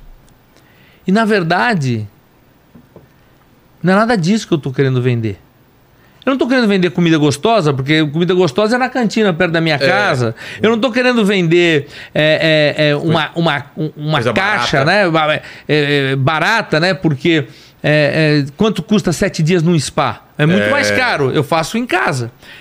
Aí eu percebi que nesse produto eu tinha três coisas muito interessantes que eu estava entregando, que eu estaria entregando: saúde, beleza e tempo. Toda essa história que eu te contei aqui de saúde veio daí. Por quê? Saúde, alimentação saudável, era, era, era fazer um clear no seu, fazer uma limpeza no teu organismo, ganhando tempo, que você não precisaria passar sete dias no spa, e você também é, é, ganhava beleza, porque está diretamente ligado, tua pele melhorava, tudo, tudo teu melhorava com aquela, com aquela alimentação. Nós somos aquilo que nós comemos, todo Certo. mundo sabe disso, né? A gente faz isso, faz aquilo, tem cara que fuma até, é, sabe que aquilo faz um mal danado, mas ele Mesmo fuma. assim ele fuma. Então, quer dizer, então não, não tem, não tem jeito, as pessoas, o ser humano é O danado. Lene é intolerante à lactose e de vez em quando Toma- come, né? Toma leite o tempo todo. Sabendo que vai passar mal, Tem né? que, tem que controlar, não Tem pode. que controlar. Então, não é controlar, tem que cortar. Cortar, né? né? Controlar é o termo errado. É, né? tem Controlar cortar. é cortar. É, tem que tirar. Então, quando eu percebi isso, eu- aí eu falei, escuta, mas eu vou lançar mesmo assim. Falei para eles, vocês me apoiam aí com, com a agência e tal? Não, legal, bora. A gente, a gente Você matou toca. no peito mesmo? Matei Falou- no peito e falei, pô, vou trazer. Trouxemos o primeiro container, sucesso Mas absoluto. quando é assim, você tem que pagar em, em- Sim, mas a- era um adiante? risco. É sim, mas era um risco não tão grande. Ah, mas é, era um risco de quanto seria hoje, assim? Ah, hoje. 100 mil dólares? É, alguma coisa em perto de 100 mil Tá. dólares e, e, e, para um teste, quer Pra um dizer. teste, é, né? Entendeu? É lógico, é bastante dinheiro, não temos que respeitar dinheiro. Não, e você acreditava, mas, né? é, mas eu, eu vi que era o seguinte: é, a campanha e a forma, o modelo de negócio, vendendo à distância, é, a- o formato daquilo que eu estava oferecendo, né? Você pode perder até 7 quilos em 7 dias. Leve o spa para casa. Ah, Porra, essa sabe? era- O spa tava, é, era, esse era, essa era, esse era o tal da, da pegada de Entendi. venda, né? E as pessoas e começamos a fazer um trabalho antes do container chegar, um trabalho de marketing, ou seja, falando a respeito do produto. Começamos a fomentar essa história. Meu, quando a gente lançou foi um sucesso absoluto, vendemos cara, assim? é de cara, vendemos muito bem. O Emerson é, é uma credibilidade incrível, foi muito bacana é, esse período que a gente teve junto. É, depois ele sofreu um acidente. Eu falei, caramba, ele sofreu. Estouramos de vender, porque ele ficou mais em evidência Ah, ainda. é? é interessante, o mercado é muito louco.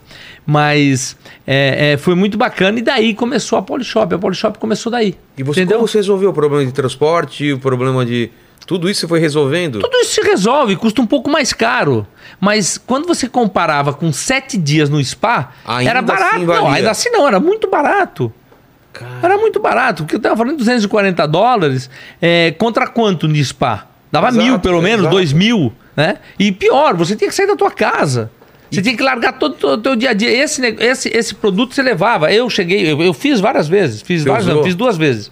É, eu levava, se eu fosse almoçar fora, eu pedia pro cara botar um, uma água, trazer uma água quente, como se fosse fazer um. Sei. Porque tinha risoto, tinha massa.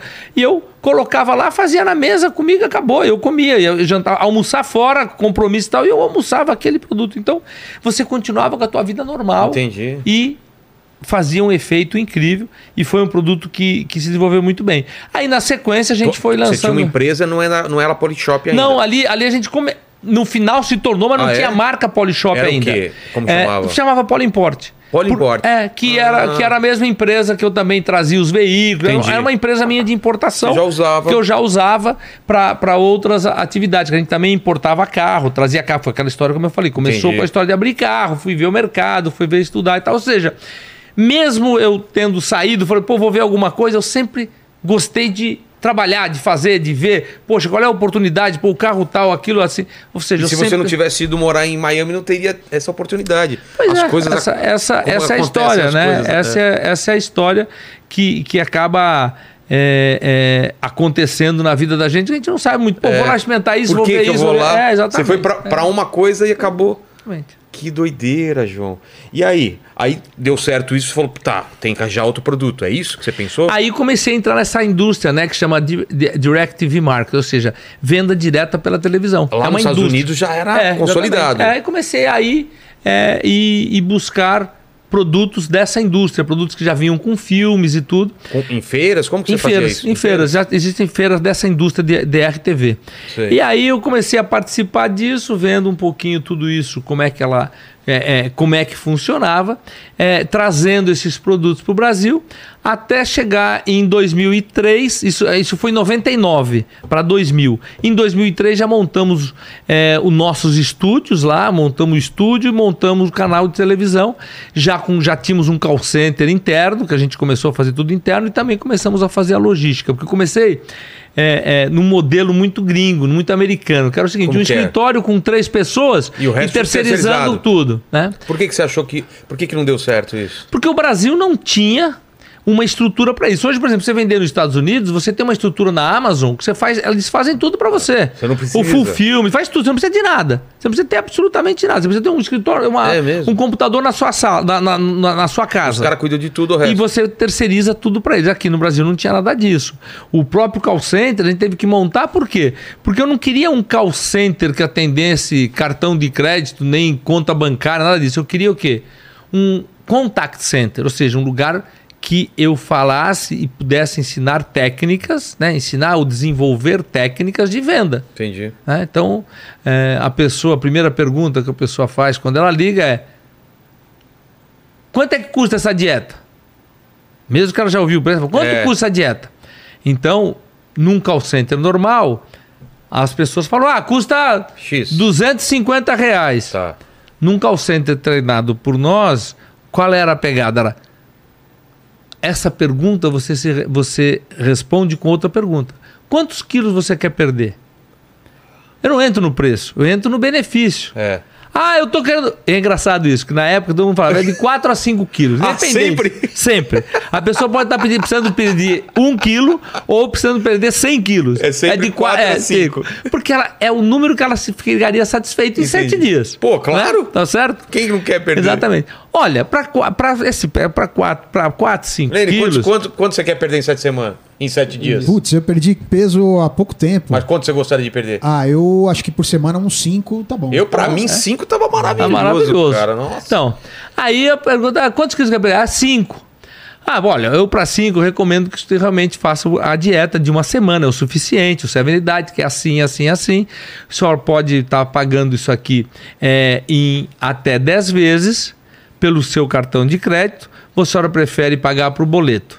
E acabou. Quer dizer, você, você mudou o foco É. de quanto custa para qual é O benefício. o benefício que você está entregando, o que você está desejando. Porque sem eu saber o que você deseja, eu não tenho como te oferecer nada. É. Então, esse tipo de coisa nós tivemos que trazer tudo internamente para poder treinar. Por quê?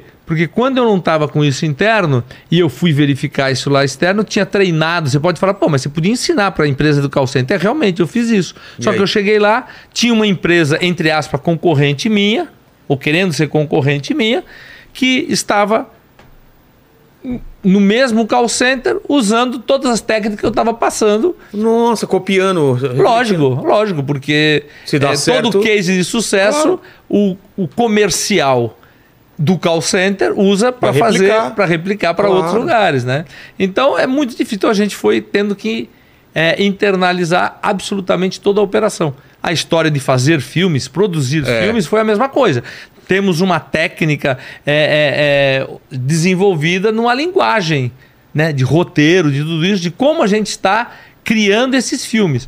Se você, como a gente chegou a passar lá para uma produtora, essa produtora vai produzir para você em cima daquilo que você está querendo e no dia seguinte está visitando outros clientes para produzir para esses outros clientes também. Então vamos fazer a produtora. E assim foi, tendo que fazer tudo internamente e acabou tendo que passar tudo um negócio que era para ser 100% terceirizado, a gente acabou tendo que internalizar absolutamente tudo. Isso logo no começo ou no começo você começa Não, terceirizando? não, você come- tentou, não, come- né? não, começamos em 99, era Ah, tudo tá. terceirizado. 2003, parece pouco tempo, mas foram quatro anos. Quatro anos É. aprendendo. e- Aprendendo, não, trazendo para dentro da operação. dentro. Trazendo para dentro, trazendo para dentro, trazendo para dentro, para que você ganhe controle sobre aquilo que está fazendo. E qual foi o primeiro produto que estourou de vendas que e levou vocês para outro Olha, patamar? é, a gente chama dos winners, né? Winners. Toda vez que chega os winners, né, os campeões de venda, é, a empresa, qualquer negócio acontece isso, entra para outro patamar. E o desafio é você continuar naquele patamar. Não é nem subir, Não, pensar em subir, não, é manter. É manter esse patamar.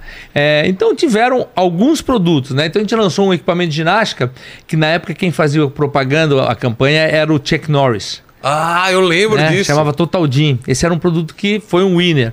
É, depois tiveram vários produtos. É, aí eu tinha um de abdominal, que eu me esqueci o nome agora. Ab- É, que era o Tá? A- Abtronic, né? Que era um produto que, que olha, Aí, até ó. aqui, ó. Ok. Aí, meu Deixa eu ver. trouxe. Tá aqui, ó. Esse foi um Aqui, ó. produto. Aqui, Lene, olha lá. ó. Você não quer o abdômen desse aqui, Lene? Já comprei um desses já. é verdade? É verdade. Sério? Sério. Olha só. Então, isso também foi um tremendo case, estourou, foi Estourou assim, de- foi, foi um case maravilhoso, 2001. Esse produto foi um produto de muito sucesso. E olha que interessante, existia um produto similar a esse no mercado, é, muito feminino. Que era o da É, feiticeira lá? Isso, Não exatamente. lembro, não é E, feitiçaria. e- e ali eu vi que a gente tinha uma oportunidade, mas eu vi que esse aqui é, eu, eu iria conseguir ter muito sucesso porque eu usei homem. Entendi. Porque o homem não compra um produto para a mulher, a mulher compra um produto que está demonstrado Ah, é? um homem. É. O homem Tem tem, esse preconceito? tem esse- tinha muito mais, hoje É, está hoje em muito menos. mudou, mas mas, é, faz tinha muito sentido. mais. Então a gente botou a mulher aqui, ó, Tem. fotinho pequena, Aqui fotinho, é, atrás também, fotinho ó. pequena. Peraí só um pouquinho, mostrar aqui, ó. Olha lá. Aqui, né, ó. O pessoal tá vendo lá. Aqui e na frente, ó. Então, Ah. pequenininho. Agora, o foco era para homem. Então, a mulher que é, é- que é que gosta, que acaba consumindo muito mais do que nós homens, é, chegar e falar, amor, olha aqui, ó, um negócio É. de abdômen, tá? na verdade Tava ela tava querendo pra para ela, ela. né? exatamente. E, e aí, então, esse aqui é tipo de detalhes que fazem a diferença na hora de você estar preparando, inclusive, uma embalagem para você estar vendendo. Mas isso vinha pronto lá dos Estados Unidos ou vocês tinham liberdade Não, não, de, de mudar? Não, vi- não, não. A gente, a gente cria a caixa. Ah, tudo é- vocês criavam Não, tudo, tudo. ó, tudo em português. Tá Vocês tinham essa liberdade, Sim. então, de adaptar pra cá. Não, a ca- quando você tem volume, você tem que fazer a sua caixa, inclusive, né? É mesmo? Então essa caixa era nossa, tudo. é, ou seja, o produto vem, ele já vinha todo é, nacionalizado, vamos dizer assim, né? Tropicalizado. Isso com todo- vendeu pra caramba, então. Vendeu muito, vendeu muito. Esse produto aqui foi um, assim, depois daquele negócio de você fazer ginástica tendo que fazer mesmo, esse aqui é maravilhoso porque é a ginástica passiva também, ó. É o Lene aí, né? Já pegou, comprou um porque ele queria ficar tomando a cerveja dele e Exato. fazendo abdominal. né? Safado. E põe no braço, põe na perna. E é um produto muito legal. Até hoje, a- o eletro. O, o eletro É vendido até hoje ou não? N- Não esse, né? Tá. Não esse aqui. Esse é um produto é, é, que a gente não vende mais. Mas esse tipo de exercício, né, com eletroestimulação, é super moderno. Tanto é que agora existe aí academias, inclusive, que você bota colete, roupa e Ah, entendi. tal. Então isso aqui é um produto que é, ele, ele, ele faz parte. E depois disso, um outro, um outro grande winner foi o Grill Jorge Forma, que já foi lá em 2003, 2004, que também foi um produto que mudou é, é, o nosso patamar também, porque até então, você vê, esses produtos são produtos com, entre aspas, marcas desconhecidas. Sei. Né? Quando você pegou um grill Jorge Forma, já era um produto de sucesso lá fora, já É. era conhecido, quem viajava já conhecia e tudo. É, então, esses foram produtos que a gente foi fazer. Depois a gente teve o Juicer, que também Eu foi comprei um, desse. foi um viu? outro winner. É aquele que fazia todas as frutas, né? Isso, eu tenho, eu tenho até hoje isso daí. É, aquele também foi um case Aquilo de. vendeu, hein? É, foi um case de grande sucesso. Enfim, a gente tem vários cases que a gente ficaria aqui e ia virar um comercial. Exatamente. Mas, João, como que é? Você tem que pagar uma porcentagem pessoal? Você tem que pagar de cara já um, um, um- dinheiro para ter exclusividade daquilo? Como funciona uma- Não, uma, a- negociação, por exemplo, George Foreman? Como que. A, a exclusividade está diretamente ligada ao compromisso de compra barra venda que você tem, né? Mas não pode outra pessoa chegar e querer comprar Não também. quando, não, quando você assinou um compromisso e você fazendo, cumprindo é, a sua meta de venda, ok. Então, é, vamos supor que você é o cara que, que, tem, representa o que, George que Foreman, tem é. o George Foreman, ou fabrica o George Tá. Foreman. Aí eu chego para você e pergunto para você, é, qual é a tua meta é, de venda desse produto para o ano de 2023? Tá. Aí você vai falar para mim, olha, eu estou trazendo para o Brasil, a minha meta é de vender é, 100 mil grills. Legal. Então faz o seguinte, eu compro seus 100 mil grills esse ano, você me dá exclusividade. Eu já te pago antes. Não, tu pagou antes não. Não, eu te pago- garanto não. só. Não, eu garanto que eu vou comprar isso. Tá. Se eu não comprar isso, Eu vou ter, vou ter que. se eu não comprar isso, eu não tenho mais exclusividade. Ah, Você abre para o tá. mercado. Eu vou fazer propaganda. Porque eu também não me interesso, como Polishop, ter um produto exclusivo que eu não venda. Entendi. Então, o que eu vou fazer com a exclusividade se eu não estou vendendo? É. Então, abro mão. Então, o processo de exclusividade tem muito a ver com o volume que você vai conseguir fazer. Agora, chegar para mim, não, eu vou vender, eu quero vender um milhão. Então tá bom, vai feliz. Um dia- Tem, tem os dois lados, É, né? não, Você mas, sabe o mas qual é o cara não vai vender, né? É. Eu já sei. Aí é uma questão de tempo para você bater de novo na minha porta, ou eu bater de novo. Falei, aí, fez um milhão? Não, então vamos fazer comigo 100 mil, que você não deve ter feito nem isso. Então né? não é porcentagem, é você pagar para ele Eu pelas compro, peças. é uma Eu compra e compro- venda. É uma compra. É uma compra e venda, Entendi, normal. normal. Uma compra e venda, normal, é uma compra e venda. E teve algum produto que você apostou que ia dar muito certo e não deu? Que foi. Que teve. Olha, é muito. ap- Apostei, como eu falei, minha- as apostas nossas, pelo modelo de negócio, ela, ela, elas são apostas, entre aspas, até pequenas. É? É, porque você, a gente não precisa distribuir para as nossas lojas todas, para todo lugar. A gente faz o- o- aquilo que hoje já virou super moda, é, que é o live commerce, né? Que é o, o- um live que você. Uma coisa viva, A assim. coisa viva que você ali você já sente é, é, se vai ter pegada ou não de venda. Então você traz um container e resolve. Agora, tem vários produtos que eu trouxemos containers e não deu certo. Que demorou para vender. É? E um, inclusive, que eu sou apaixonado. Qual? Um, uma máquina para fazer pizza. E não. não Maravilhosa, faz pizza Como igual que é? pizza a lenha. Tipo, a- é um negócio elétrico? redondo, elétrico, com uma pedra embaixo, com Sei. resistência, com tudo. Adoro o produto, encomendamos containers e tal, não sei o quê, e não vende. Vende muito pouco. Não vende o que eu quero dizer, vende muito pouco. E aí você tem que estudar. Por que, É, que não por vende? que, que não vendeu? Pois é, o modelo é simples. A decisão sempre, ou uma boa parte das vezes, da compra, principalmente desse produto, é de mulher. Exato. Nós temos como tradição que jantar fora funciona muito a pizza. É. Se a mulher comprar uma máquina de fazer pizza em casa, ela vai perder o final de semana dela, que era a única coisa que ela Exato. fazia. Vamos fazer em casa. E pior, vai fazer uma sujeirada, ela vai passar o dia na, à noite na cozinha, Perfeito. tendo que limpar a cozinha, tendo que fazer pizza pro, pro, pros amigos, para não sei o quê. É, Acaba nem todo programa- mundo hoje É. vai ter pizza em casa. Exatamente. Ah. Então, agora, me custou três containers e mais de um ano para eu conseguir adivinhar uma coisa tão simples que era isso. Exato. Olha que. Eu não adivinharia esse motivo, eu iria falar outras coisas, mas olha que. Mas eu demorei para adivinhar também, viu? É? Eu e toda a equipe da, Por da que, que não empresa. tá vendendo? né? É, um produto tão legal, todo mundo, toda a diretora, todo mundo.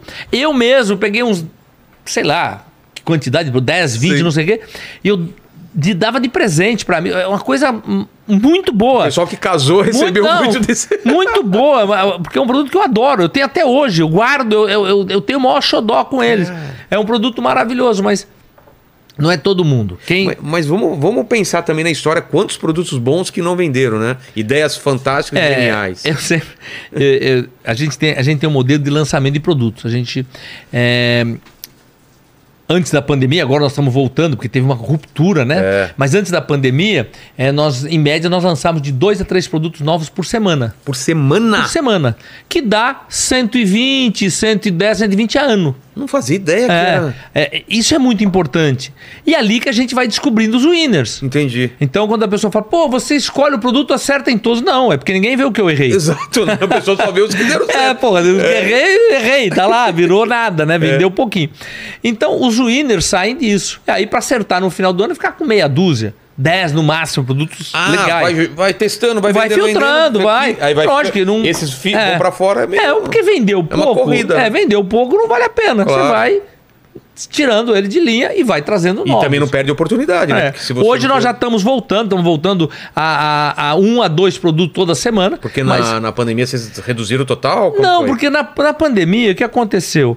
É, existe- houve uma ruptura na cadeia produtiva. Ah, As tá. fábricas pararam, os fornecedores, pra você ver, carro teve problema de chip. É. Né? Quer dizer, carro, que é um produto super caro. Você imagine é, é, é, pe- coisinha pequena, eletroportáteis, coisas desse tipo. Então houve uma ruptura. A China demorou muito para voltar, muitos produtos nossos vêm de lá. Então é, houve uma, houve uma, um- um- uma ruptura nessa cadeia produtiva. Essa ruptura.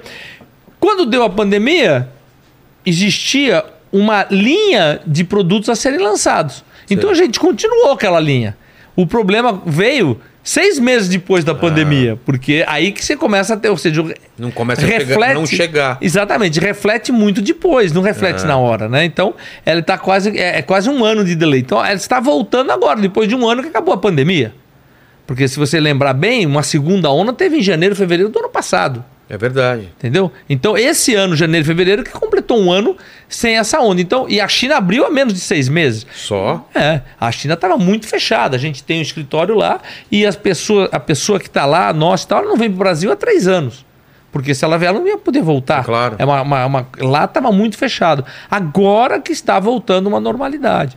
Então, acho que tudo isso daí é, é, é também um aprendizado, né? Que você é, é saber, como você falou, ter oportunidades, desenvolver produtos, é, desenvolvemos produtos locais, aumentamos a produção de produtos aqui é, é, made in Brasil, ou seja, tudo isso fez com que a gente movimentasse é, com é, pela necessidade com as ferramentas que a gente tinha localmente Mas também. o que, que você foi aprendendo nesse, nesse caminho de testar produto e tal? É, o que, que para você foi mudando daquele comecinho lá para cá? Porque a partir da pandemia teve uma explosão de compras virtuais, né? Durante a pandemia, Durante é, sim. e depois, né? É. Ficou muita gente que não comprava muito hoje em dia compra muito, né? É, a gente Para tem- vocês isso afeta? É bom ou é ruim? Não, veja, naquele primeiro momento da pandemia foi muito bom, porque a gente tinha estoque, Tá. tinha coisa chegando e as pessoas estavam em casa querendo Querendo comprar. consumir, é. Só que isso também foi acabando o nosso estoque. então você. Acabou rápido ou não? Não, ele, ele acabou, até que acabou. É? Não acabou tão rápido, como eu te falei, a gente tinha uma sequência de coisas trazendo. Sei. Mas ela acabou, ela, ela diminuiu. Então você tem, é, é, você tem que se adaptar aos momentos diferentes que você tem. Você fala, ah, então para você foi bom a pandemia. Lógico que não foi bom para ninguém a pandemia. Claro, né? O que você precisa é tirar ou, ou fazer o menos ruim. Né? Pegar aquilo que você tinha que fazer, modificar, ver oportunidades. Por exemplo, call center nosso, tanto receptivo, ou seja, de venda, como o saque, que é o atendimento ao consumidor, é, ele sempre foi presencial. Nós tínhamos lá no escritório as pessoas, lá, ajudar para lá Isso. e trabalhar. Call center trabalham seis horas por dia. Tinham pessoas que chegavam a pegar duas conduções para ir, duas conduções para voltar, ficava duas horas indo, duas É. horas para voltar para trabalhar seis. Quatro horas no trânsito, seis horas trabalhando. Quase desumano. Já há muitos anos nos Estados Unidos, desde a época que eu tive lá, eu via que atendente de call center era em qualquer lugar no mundo. Então tem, você liga num call center nos Estados Unidos, tem no Paquistão, no Jaraquistão, no não sei onde, na Índia, tem em todo lugar. Ah, é? É, o atendente é no mundo inteiro. Ah, só desvia para lá. É só desvia para lá. Tudo é VoIP, né? Voz sobre IP, É. ou seja, tudo. Então não tem problema. É, e no Brasil já há muito tempo que eu já queria fazer isso. Só que para fazer isso ia custar, ia ter um investimento na época de mais de 3 milhões de reais e ia demorar mais de 3 anos também. Aí vem a pandemia. Veio a pandemia, nós fizemos em menos de 72 horas e ficou até hoje, gastamos menos de 300 mil reais. Como que, por que, que ficou tão Pois barato? é, cara, essa, essa, Na hora que tem que fazer, você se essa, vira. essa é a história, porque quando você tem é, uma equipe que tem a necessidade, né? Todo mundo vai buscar os recursos. Lógico, a gente começou no primeiro momento é, de uma forma é, é, é, não tão é, perfeita, vamos dizer assim. porque modelo não tava ajustado não, ainda. O computador tinha que ficar. O, o, o terminal ficava ligado na empresa para poder jogar. Ou seja, a ligação entrava na empresa para poder jogar na casa da, da pessoa. E hoje não é assim Não, mais. hoje já tá, já tá É? todo. É, mas dava para ter sido feito isso sem ter a pandemia. Mas a pandemia acelerou. Né? Não, A pandemia mudou muito. Não, ela não mudou, ela acelerou as É. Exato. coisas. Né? Ela deu uma aceleração. Então, essa aceleração acabou sendo muito importante. Tanto é que não temos mais call center presencial. Ou seja, Eu acho que a melhor coisa da pandemia, que a gente falou que, claro, é, ela foi ruim pra caramba, mas uma das coisas é que o pessoal percebeu que nem toda reuni reunião precisava ser presencial, né? Ué, que era um absurdo, então, você- né? você falar- Qualquer coisa, Não. vem aqui, pô, não, Não. precisa, né? Você falar para pessoa. Antes, você falar para pessoa que queria fazer um video call, É. a pessoa podia se sentir até desrespeitada. Exato, ah, o É. cara não tá me tratando. Não quer me receber, É. né? Hoje, olha, eu queria falar com você, vamos, que hora você quer? Tá bom, pá. Exato. Ele já faz, se precisar, você vai. Então, ganha-se muito tempo, Ganha muito muita tempo, eficiência, é. as pessoas estão mais ágeis, as, as respostas saem mais rápido. Isso tudo veio como um benefício da pandemia. É. Agora, lógico, a pandemia Foi foi, um- é, horrorosa. foi um choque, né, de- de Agora, é, tudo isso fez parte do nosso é, é, desenvolvimento e aceleração.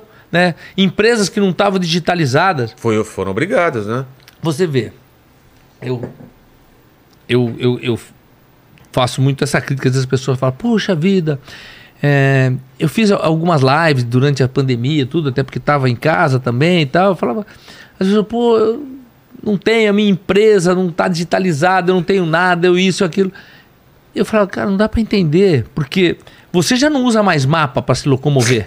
né? Lembra? Guia quatro rodas, Lembra que né? você ia com ele É, no colo aqui, é, parava, é. perguntava pras pessoas E aquele negócio, quatro rodas, você vira pro B- lado, vira pro lado. B3 continua no- É, pô, eu Ah, nunca consegui entender aquele Nossa, direito. velho, né? que Deus me livre. Achar as coisas, você não usava mais páginas amarelas, que a gente falou agora há pouco, você É. já ia pro Google. Música, você não comprava mais CD, CD, né? é. É, nada disso. É, ou seja, você estava vivendo na pessoa física, no digital. E aonde você ganha dinheiro, onde você trabalhava, onde você estava tendo a sua renda, você estava totalmente analógico. Então não dá para entender o que, O- que, que o mundo é, foi aqui é, aqui, é, né? você é onde você ganha dinheiro, você tinha que estar investindo É. para ser mais eficiente, para você. Você não está digital. E aonde você deveria, é, é, quem sabe, estar um pouco mais até humanizado, é, é, fazendo as coisas um pouco mais, né? Acendendo fogueira, fazendo Sim. fogão a lenha e tal. Não, você estava todo é, high-tech e tal. Então, essas coisas eu sempre gostava de falar, meu. Tem um erro aí, você precisa estar mais digitalizado, você precisa buscar. E a pandemia fez com que as pessoas, as empresas, se digitalizassem e desse uma acelerada nesse processo todo. Eu mesmo, como eu te falei, eu estava super. Nasci no mundo digital, era digital, fui digital, e eu não tinha conseguido, não estava conseguindo passar o call center para a casa das pessoas. E hoje é uma operação que vai muito bem. Não, total. A minha dúvida é o seguinte: como a gente tá muito nesse mundo digital e tudo, e em algum momento a Polishop resolveu ir para a loja física. Por que essa decisão? E se ela ainda hoje é, é uma coisa que funciona, é necessária? É, é, essa coisa da loja física, o, o, o, o Ale da, da Cacau Show, ele, ele me explicou, eu queria ver a tua opinião sobre isso também. Olha, é, eu não gosto de nada que é mono. Que é só É. uma coisa. Monoproduto. Sei. Por exemplo, olha, eu sou uma empresa só de grill.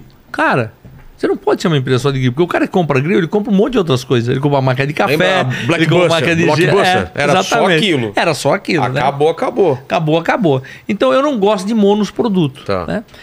Também é, não gosto de mono canal de vendas. E eu sempre entendi, desde o lançamento da Polishop, que o varejo do futuro era atender o cliente aonde ele estivesse. O cliente manda. Então ele deve, se ele quer comprar na casa dele, ele compra. Se ele quer comprar de um amigo dele, ele Quer comprar de madrugada. se ele quer comprar de madrugada, ele compra. Se ele quiser ir numa loja física, ele vai. Ou seja, são perfis diferentes de pessoas. As pessoas são diferentes. Cada um gosta. E pessoas. Uma, uma pessoa, ela pode, em determinado momento, para determinado produto, ir numa loja física e não comprar online. Isso que eu ia falar. É, eu seja- adoro comprar é, tudo virtual. Mas tem coisa que eu tenho que ir lá Isso. ver. Você faz parte da grande maioria. É? Todo mundo é assim. Tá. Tem coisa que você quer Colchão. ver. É. Colchão, você tem que ir lá experimentar o é? negócio, né? Pois é, então. é, e, e às vezes você também vê uma fritadeira que frita sem óleo, eu só quero pô, É, eu quero ver é lá como que isso funciona, né? assim. Como é que funciona? Então, eu sempre acreditei, acreditei no multicanal. Mas no multicanal verdadeiro, não o multicanal que estava sendo feito. Que era como? O multicanal, existe uma. Tanto é criar uma palavra que é omnichannel e Tá. multicanal. Qual é a diferença do omnichannel para o multicanal? O multicanal são vários canais de venda de uma empresa. O omnichannel são vários canais de venda de uma empresa. Tá, qual a diferença? A diferença é que aqui os canais, eles têm o mesmo preço, a mesma oferta, os mesmos produtos. Eles trabalham em harmonia. Tá. Aqui eles competem entre si. Dá um exemplo. não- não- Por exemplo, você entra numa loja física para comprar uma geladeira, você entra nessa mesma loja Ah, no virtual tá e está com outro preço. Não sei se é desconto, é outro preço. Lá tá concorrendo com. com... Exatamente. Então, a tese que os canais concorriam entre si é no multicanal. No Omnichannel, não. São canais complementares. Então, eu sempre acreditei na complementaridade dos canais. Mas por que, que esse modelo antes era, era usado? Não, não é que o modelo era usado. Até hoje ainda é usado os dois. Ainda? É. Ah. é. Isso que você está dando esse exemplo que você falou agora, isso deve acontecer hoje. Você vai numa então. Você fica então, até puto exatamente. falando, meu, mas Então, na, na tua, isso, na tua. Aí o cara fala, ah, não, mas pelo site é mais barato mesmo. Então. Puxa. Então, mas esse. Aí sim você tem concorrência entre os canais. Então tem lojas físicas sofrendo. É. Por quê? Porque o e-commerce no mundo, na minha opinião, o e-commerce no mundo tomou um caminho errado. É? É, tomou um caminho do desconto, da destruição de valor, enquanto ele devia entrar no caminho do que? Da comodidade, da prestação de serviço, de você estar oferecendo ou tendo a oportunidade, a opção de comprar num canal onde você tem muito mais informações. Ou seja, eu quero saber o tamanho, a altura, o peso da geladeira, o consumo. É muito difícil um vendedor numa loja te dar tudo isso É. o que você, inclusive, guarde e acredite. Ah, isso é papo de vendedor. Não, não ali está escrito, você tem um documento, está lá no site. Entendi. Então, esse deveria ser o principal benefício. E é assim que deveria. Só que ele tomou o caminho de quê? Da destruição de valor, do desconto. E isso é insustentável. Tanto é que o varejo sofre muito, cada vez mais, com o quê? Com margens. Ou seja, tá todo mundo perdendo dinheiro. Não tem. O e-commerce no mundo perde dinheiro. O e-commerce? É. O e-commerce no mundo perde dinheiro. O e-commerce tá É, perdendo dinheiro. é. Por quê? Porque não tem margem. O Vai e-commerce. puxando cada vez para baixo, para É, vai baixo. puxando para margem, exatamente. Então você vê o, o balanço dessas empresas. É, ah, não, mas a, a Amazon, ganha- ok, ela ganha dinheiro não na compra e venda de produto, no marketplace. Marketplace não é o e-commerce que eu estou me referindo. Estou me referindo ao seguinte: a loja X comprar e revender o produto pelo site e ganhar dinheiro. Não, essa operação é negativa, essa operação dá prejuízo. Por quê? Porque ele vende mais barato do que custa. Por quê? Por que Porque, que ele faz porque isso? existe uma competição muito grande entre, entre todas as lojas que estão nesse, nesse, mesmo, nesse mesmo negócio. E como vai ganhar dinheiro? O que, tá, o, o que eles se sustentam é o marketplace. Sabe o que, que é o marketplace? O marketplace é como se fosse um shopping center. Então, Tá. por exemplo, eu na Polishop estou em todas as lojas de mar... todas as lojas dos grandes varejistas que tem no Brasil. Tá. Com os meus produtos, porque como o meu produto é exclusivo, só eu tenho, eu ponho lá. Então, se você quiser comprar uma air fry, Tem que é, ser da, da minha air fry, lá, você pode comprar lá, mas quem vai entregar sou eu. E eu Ah. pago uma comissão para ele. O marketplace é isso. Como é que funciona um shopping center? Ah, tem isso na Americanas. tem Todos eles. É, todos, eles. Todos eles, né? Como é que funciona Mercado mar- Livre também? Todos. Ah, O Mercado Livre só é isso. O Mercado É Livre só não- isso. Eles não Mercado têm Livre- nada, é só- É só isso. É só uma pla... é, é um shopping center. Você vai Entendi. num shopping center. Quantas lojas é do shopping center? Nenhuma. Nenhuma. Ele só construiu o prédio e fala. É, e aluga o espaço. Ah, Lá é a mesma essa coisa. ideia. É essa, esse, é um, esse é o que chama-se marketplace. Entendi. Tá certo? Então, você fala, um Amazon lá nos A Amazon ganha dinheiro lá nos Estados Unidos com marketplace, com Ah, armazenamento, sentido. com é, é, aluguel de nuvem, ou seja, de você é, armazenar dados. Ou seja, ela passou a fazer. E ela foi lá e comprou quem? A Whole Foods, que é o quê? Loja física de supermercado de produtos naturais. Ou seja, ela foi para o mercado também de lojas físicas. Ah. Por quê? E, e tem loja física da Amazon hoje em dia lá. Sim, É. mas aquilo ainda é pequeno. É, mas é ela entrou. automatizado, É, né? exatamente, que é automatizado, que é um projeto piloto. Mas É. ela entrou pesado. Por que, que ela tá entrando? Porque a, a loja física, então, não tá morta. Ela não tá fadada a morrer. Ela acabou, ela acabou não, ela comprou há poucos anos atrás a Whole Foods, que é uma A rede, maior? é, a maior rede de supermercado de produtos naturais e tal, não sei o quê. Que doideira. vai muito bem pra caramba. É, aqui nós tivemos uma, uma, uma, é, aqui no Brasil uma, uma, uma movimentação parecida, que foi a Americanas, né? A B2W, né?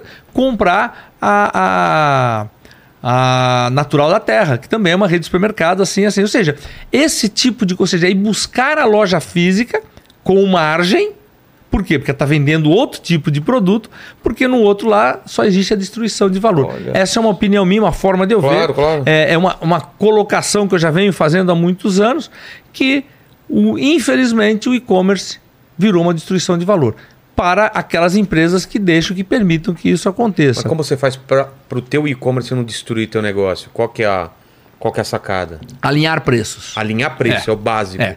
Se eu for na tua loja, ele vai ter o mesmo preço de comprar no site ou qualquer outra... Ou, qualquer- ou, ou se você for é, um.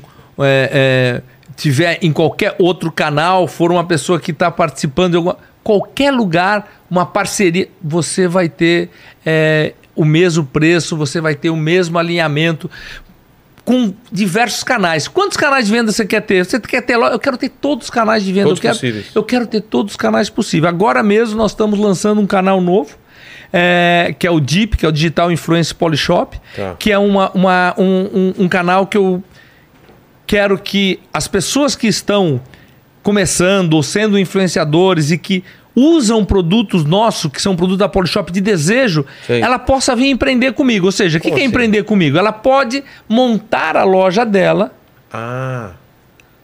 A rede- naturalmente. Então você rede tá aqui, social é, dela. É, não, você, você monta a Eu, loja. por exemplo, tá. Você pega, você fala o seguinte, porra, eu me identifico e o meu público se identifica com esses produtos que a Polishop tem. Sei. Eu não quero tudo, eu quero só esse. Eu vou botar aqui. Quatro, cinco por quê? produtos. Não, e por quê? Porque toda vez que eu tô gravando aqui, eu coloco é, esse grill. Vamos dar um É. exemplo. Esse grill aqui Faço em cima. churra- Eu faço É, um lanche para meus eu convidados. faço um lanche com meus convidados com esse grill. E Tá. não é porque a Polishop tá me pagando, tá me pagando nada. É porque eu uso isso. Como Certo. você usa esse microfone, como É. você usa essa garrafa aqui que você botou pra ninguém ver que... Que é uma coca, pra ninguém uma- saber que é uma coca. É, exatamente. Ninguém sabe, Ninguém sabe. Vermelhinho é. aqui, olha É. aqui, Entendeu? Então... Agora, se você tivesse uma loja da Coca-Cola, você tá aqui, a pessoa que de alguma forma achou legal e pelo mesmo Tem preço. um QR Code aí, Não, o cara já vai e para pelo dentro. mesmo preço ele compra de você. É. Por que que não? Por que, que não vai te Quer prestigiar? ajudar, claro. É, porra, é isso, pô. Eu sei, o cara me entrega e você também pode fazer um mimo. Você pode falar: olha, aqui, ó, e hoje é o seguinte: você gosta de cola, tá aqui, ó. Quem comprar o engradado comigo vai ganhar esse, esse porta E aí fica uma brincadeira tua. E você Ah. começa a poder, que é o que as pessoas mais querem e não conseguem, você começa a, a, a ter ganho, consegue a monetizar aquilo que você está criando, que é a sua rede de, é, De um lugar que você não monetizava você- antes. Exatamente, que você não monetizava antes. Então, esse, esse é um canal novo que a gente está lançando. Como eu te falei, onde a gente vê oportunidades, a gente está lançando, crescendo a venda e fazendo, é, a- ajudando de alguma forma, lógico, as pessoas empreenderem e eu também está trazendo resultado de vendas, é muito legal. Então é isso que a gente faz. Assim que eu vejo. E sempre sem concorrência. Por que sem concorrência? Porque o preço que vai estar na sua loja tá, é o mesmo. o preço que eu tenho na minha loja, é o preço que está lá na loja do, do, do, do magazine, do- onde Sim. for. Todas elas estão alinhadas no mesmo preço. Se você fizer uma promoção, a promoção se estende para todo mundo. Todo mundo. Se eu falar, pô, agora quem comprar. Black, Black Friday. Quem comprar é, um grill Jorge Forma vai ganhar um conjunto de facas. Sim. Pô, vai pra todo mundo. Todo mundo tá na mesma história. Entendi. né? Agora, se você quiser, você dá, você também pode, mas não é o teu o negócio. O negócio não é esse. O negócio é o seguinte: eu vejo, por exemplo, nossas panelas. As panelas é um produto de desejo. Eu vejo, mas, olha, centenas de pessoas cozinhando, fazendo coisas nas nossas panelas e Porque faz, porque gosta, porque é boa, porque não gruda, porque não sei o que, antiaderente e tal, não sei o quê. Ela poderia ter todos os modelos de panela que ela gosta lá e a pessoa falou: olha, se quiser, você gostou e tal. É. Então aparecer lá, clicava e falava, isso é um varejo Tem o do nome futuro. isso? Já, esse tipo de negócio? Tem, é o, é o Jeep, né? E ele tem. é, é, nós vamos estar lançando ele oficialmente. Já está já tá num projeto, já está acontecendo, já está já tá, já tá andando isso aí, não, tá, não está é, no- anunciado, mas já está, já está funcionando, porque a gente é uma versão. Porque você imagine, você pode montar a sua loja do jeito que você quiser, com os produtos que você escolher. Então não é. Não é, é Exato. Então, então quem quiser já pode se cadastrar. É polishop.com é, ponto em- a barra empreenda, porque eu estou convidando, vou estar convidando as pessoas para vir. no, no, no chat aí pro pessoal ver. Eu vou estar convidando as pessoas para vir empreender comigo, então é polishop.com é, barra empreenda, ou seja, vem empreender comigo que é- não é para você sair vendendo, não é isso que eu quero. Eu quero, foi o que eu te falei, não quero vendedores, eu quero pessoas que usam, acredita, pô, eu uso minha airfry todo dia, cara, legal, bacana. Por que, que você também não pode se remunerar com isso? É. Você não aprende a fazer comércio com o teu negócio. Você não aprende, ah, não gosta de vender. Cara, a gente está se vendendo o tempo todo. Se você não soubesse vender, É. você não consegue, acho que nem arrumar uma namorada. Total, total. então, é mais ou menos isso que a gente está fazendo. E são canais novos.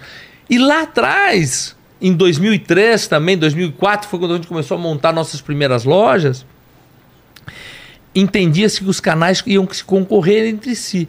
Então, eu falava, pô, meu, você vai montar loja, você vende pela internet, você Ah, vende cê- nisso. Tinha esse medo de- Lo- da Esse loja medo física. não, preconceito. É mesmo? Preconceito, que as pessoas diziam que os canais competiam entre si, porque eram multicanais, não era omnichannel. Entendi. Ou seja, eram E se eu, lançar, mesmo, é. se eu lançar a loja custando mais barata ou mais caro, um vai prejudicar o outro. Canabil- Canibalizar, não sei o quê. Não, cara, não é isso. É um negócio só. É uma empresa só, com alinhado preço, oferta, produtos, tudo isso. Em todos os canais. Aí não tem. Entendi. Porra, eu posso ir numa loja da Polishop que eu nem conheço ninguém lá, eu posso comprar de você, que eu sei que você tem lá. Por Vou ganhar Porra. um negocinho. que, que eu não vou comprar de você? Entendi. Entendeu? Então, é esse, esse, é- esse, esse é o papo. Tanto é que quando nós lançamos as lojas, eu lancei e Quando até hoje. a primeira foi, loja? Foi em- em 2003. Tá. Até hoje, é, a gente é, não lançou o nosso projeto de franquias de lojas. Por quê? Porque naquele momento eu não ia achar uma pessoa, porque às vezes as pessoas acham, pô, você é contra a franquia, só tem loja própria. Não, não sou contra a franquia, pelo contrário. Por que, que Acho- foi essa decisão, então? a decisão foi porque ninguém ia querer montar uma franquia, sendo que eles achavam Que que, os comprar. outros canais estavam concorrendo. Ah, mas eu montei uma loja, o cara vende pela internet, o cara vende pela televisão, o vende pelo calçado. Eu não vendo. Tudo isso também é mídia. A internet também é mídia. A minha, a- a- o meu call center, ele atende a mídia que eu fiz. E quando eu for falando em mídia, cai para todos os canais. Né? A marca é a mesma. ma- ela, ela cai para todos os canais. Os produtos e a marca é a mesma. E são produtos exclusivos.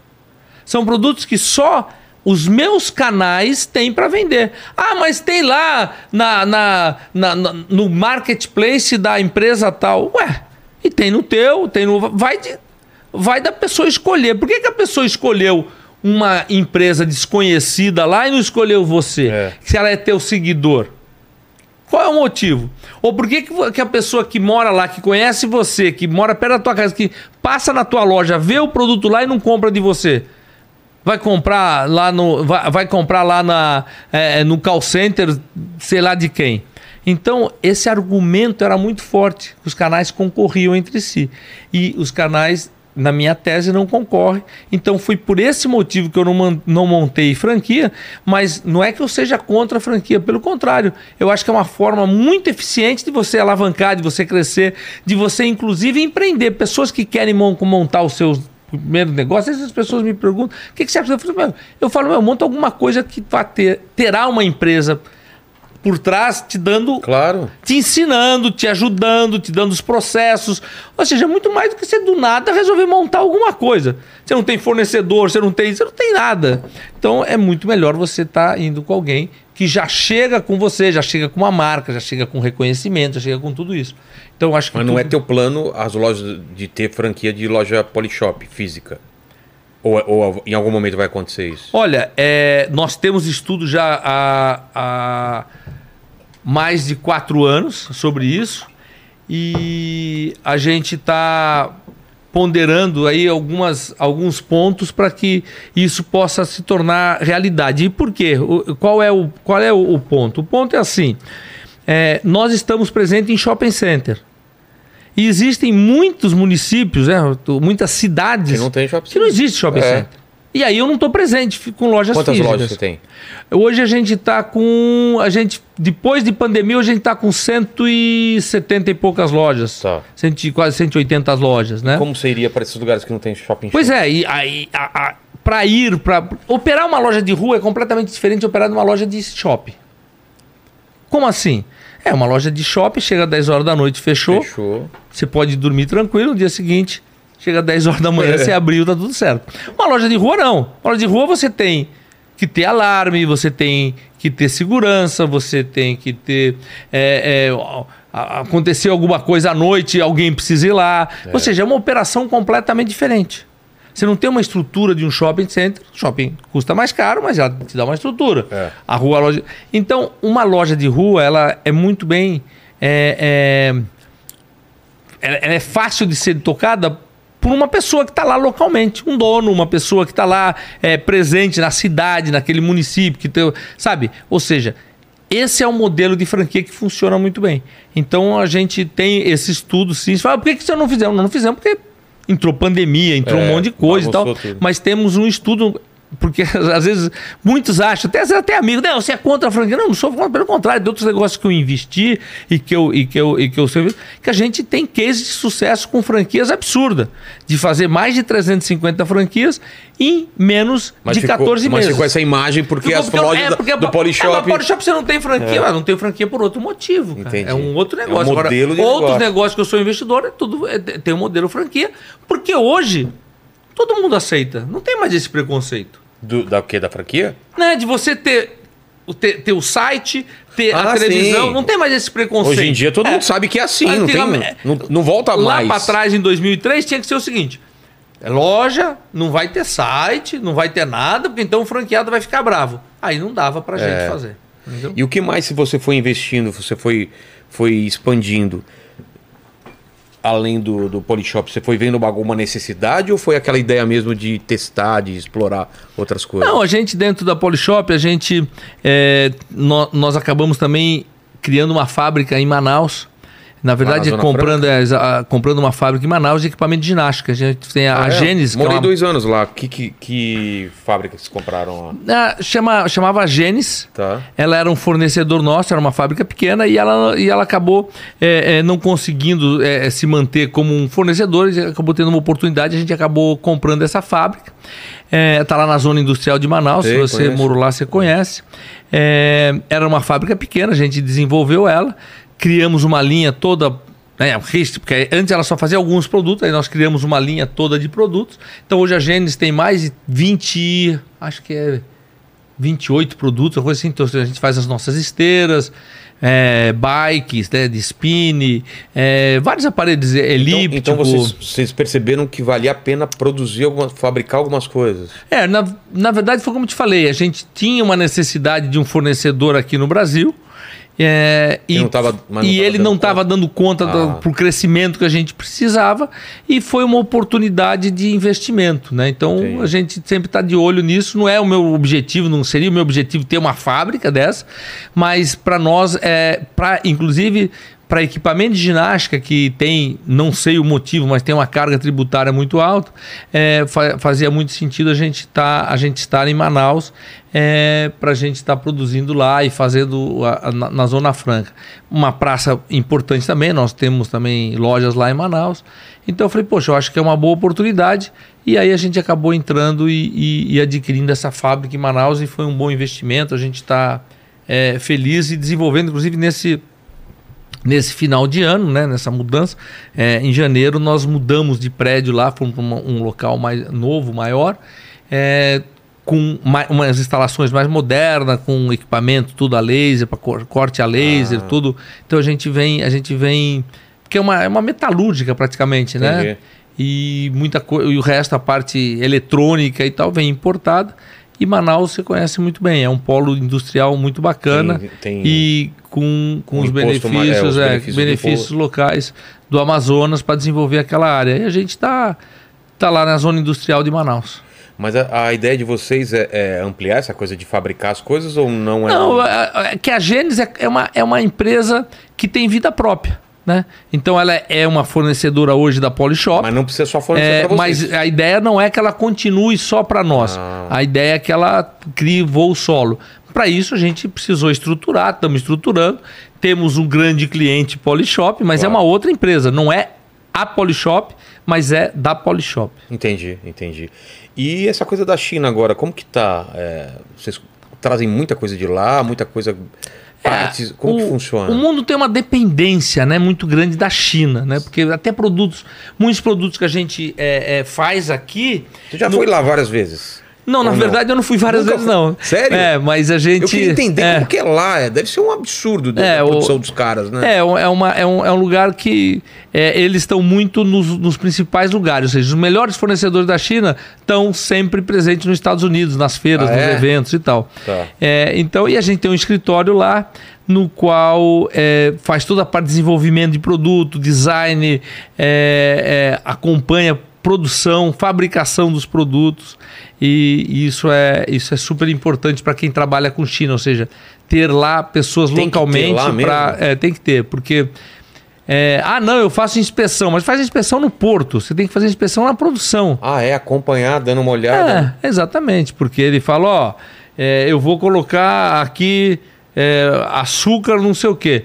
Quem é que prova que o açúcar é não sei o quê? Né? Aí pode, pode dar problema quando chegar aqui. Aí não, aí quando dá problema, tá na casa do teu cliente. Acontece essa bala. Tá bom. né? E, e, você falou de design, por quê? É isso que eu queria entender. Os produtos, vocês às vezes desenvolvem uma coisa, a gente precisa de tal coisa, e vai ter os caras lá na China que vão falar, tá, gente, olha aqui o, o protótipo, é isso? É, eu, como tese, eu tenho a seguinte tese, que o varejo também do futuro é, ele precisa ter marcas próprias. Ah, é? É, produtos com marcas próprias.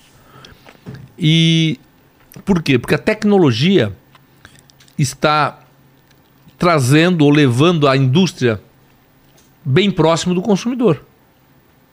Ou seja, todas as indústrias já têm o seu site. É. Todas, ou seja, é, e é muito perigoso essa percepção, né, que o varejista ele é só o atravessador, o encareçador ah. da coisa. Então, eu te pergunto, né? É, esse telefone aqui, né, um Apple. Sim. A Apple ela é fábrica ou ela é varejo? Ai, caramba, eu acho, eu falaria fábrica. Fábrica? É. Então, ela não tem uma fábrica. Não tem? Não. Ela não tem, vai um lugar, logo da Apple, aqui a gente faz não, ela tem o logo da Apple, ela tem, mas ela tem um escritório, um laboratório, desenvolvimento de produto, Aí marketing e tudo. Ela tem um especialista na China que sabe fazer telefone. Chegou para ele outro sabe fazer. É, e... Exatamente. E então ela, ela, não... ela não tem fábrica. Caramba. Como várias marcas. Nike, por exemplo, não tem fábrica. Não tem uma fábrica de tênis. Por que, que eles optam por isso? Porque ela vai buscar o especialista que é o melhor. Quem é o melhor cara para fazer telefone assim, assim? Qual pode é o melhor ser cara? hoje um dia, pode ser outro, não, outro não. dia mudar. E ninguém vai ter um preço melhor e uma condição melhor do que o cara que é especialista em fazer só isso daí. Entendi. Vai fazer nas especificações que foram desenvolvidas por ele. Então, o que, que eu quero dizer com isso? A Nike, desculpa, a, a Apple é uma marca própria que ela é. tem é, e ela administra o varejo. Ou seja, ou seja, o que ela tem própria são as lojas, o que ela tem é. própria é desenvolvimento de produto, ou seja, ela é brand. Tecnologia, inovação, lançamento de produtos e brand. Ela vende uma experiência. Fábrica, fábrica é, é fábrica, fábrica é, é commodity. Não tenho nada contra a fábrica, acabei de falar. Claro. Eu tenho uma fábrica. Mas não é o negócio deles não é ter a fábrica. Pode amanhã ter, ah, vou comprar uma, tá bom. Mas não é o negócio deles. Principalmente nessas linhas de tecnologia. Amanhã tem um cara que monta uma fábrica lá de telefone dobrável. Dobra em quatro pedaços. A Apple tá lá com a fabriquinha. da- Acabou, meu. A bateria agora mudou. é- Isso. é uma e aí só bateria- quem tem é, o fulano de tal, né? Então acho que é esse, esse é o ponto. Então eu entendo que o varejo do futuro é isso daí. Então, por exemplo, Marcas em fortes. fitness, a gente está investindo na Gênesis. Na linha gourmet, ou seja, panela, a Jorge Fo é, grill, é, é, air fry, tudo isso era a nossa marca iChef. Tá. Ou seja, a iChef é, a- é, a- é a- o guarda-chuva de marcas de produtos gourmet. É, na parte de beleza, é a Biemotion.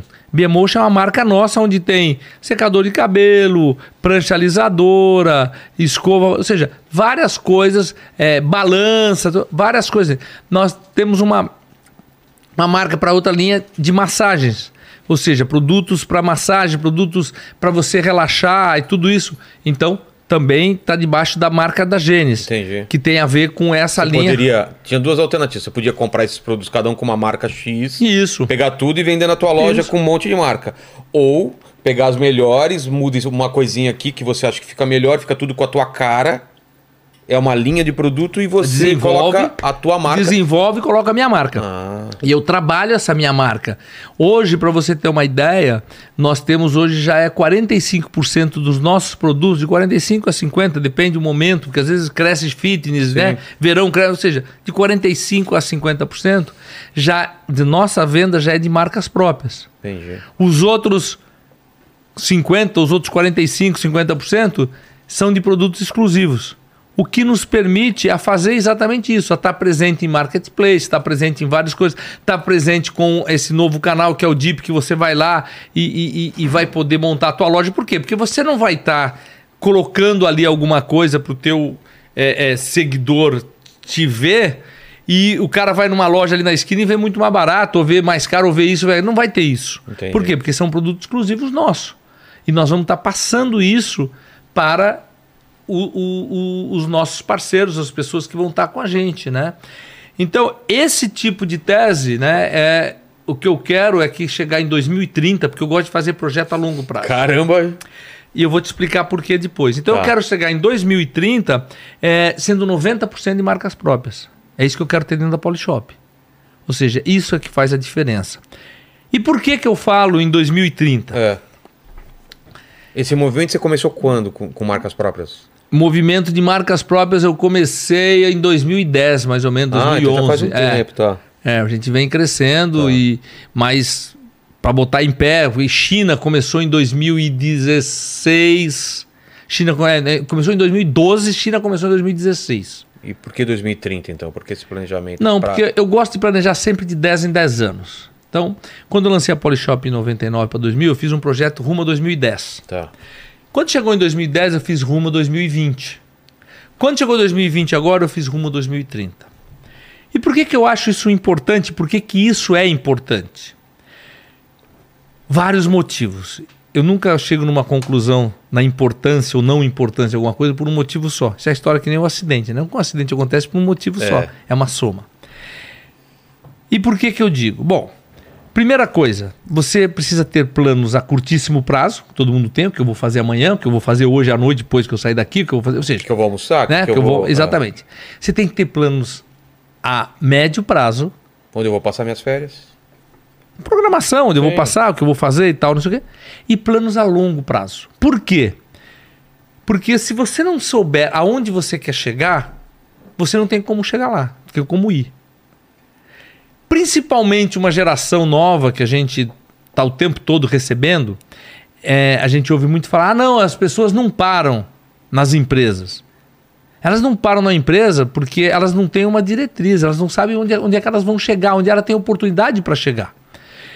E uma, dentro de uma empresa, uma equipe é tudo. Você não ter uma equipe, pô, você não consegue produzir absolutamente nada sozinho. Ninguém faz nada sozinho. Então, quando você tem uma equipe sabendo aonde ela estará, não no final desse ano, porque se for no final desse ano, quando chegar em outubro, novembro, ela já está procurando outra coisa para fazer.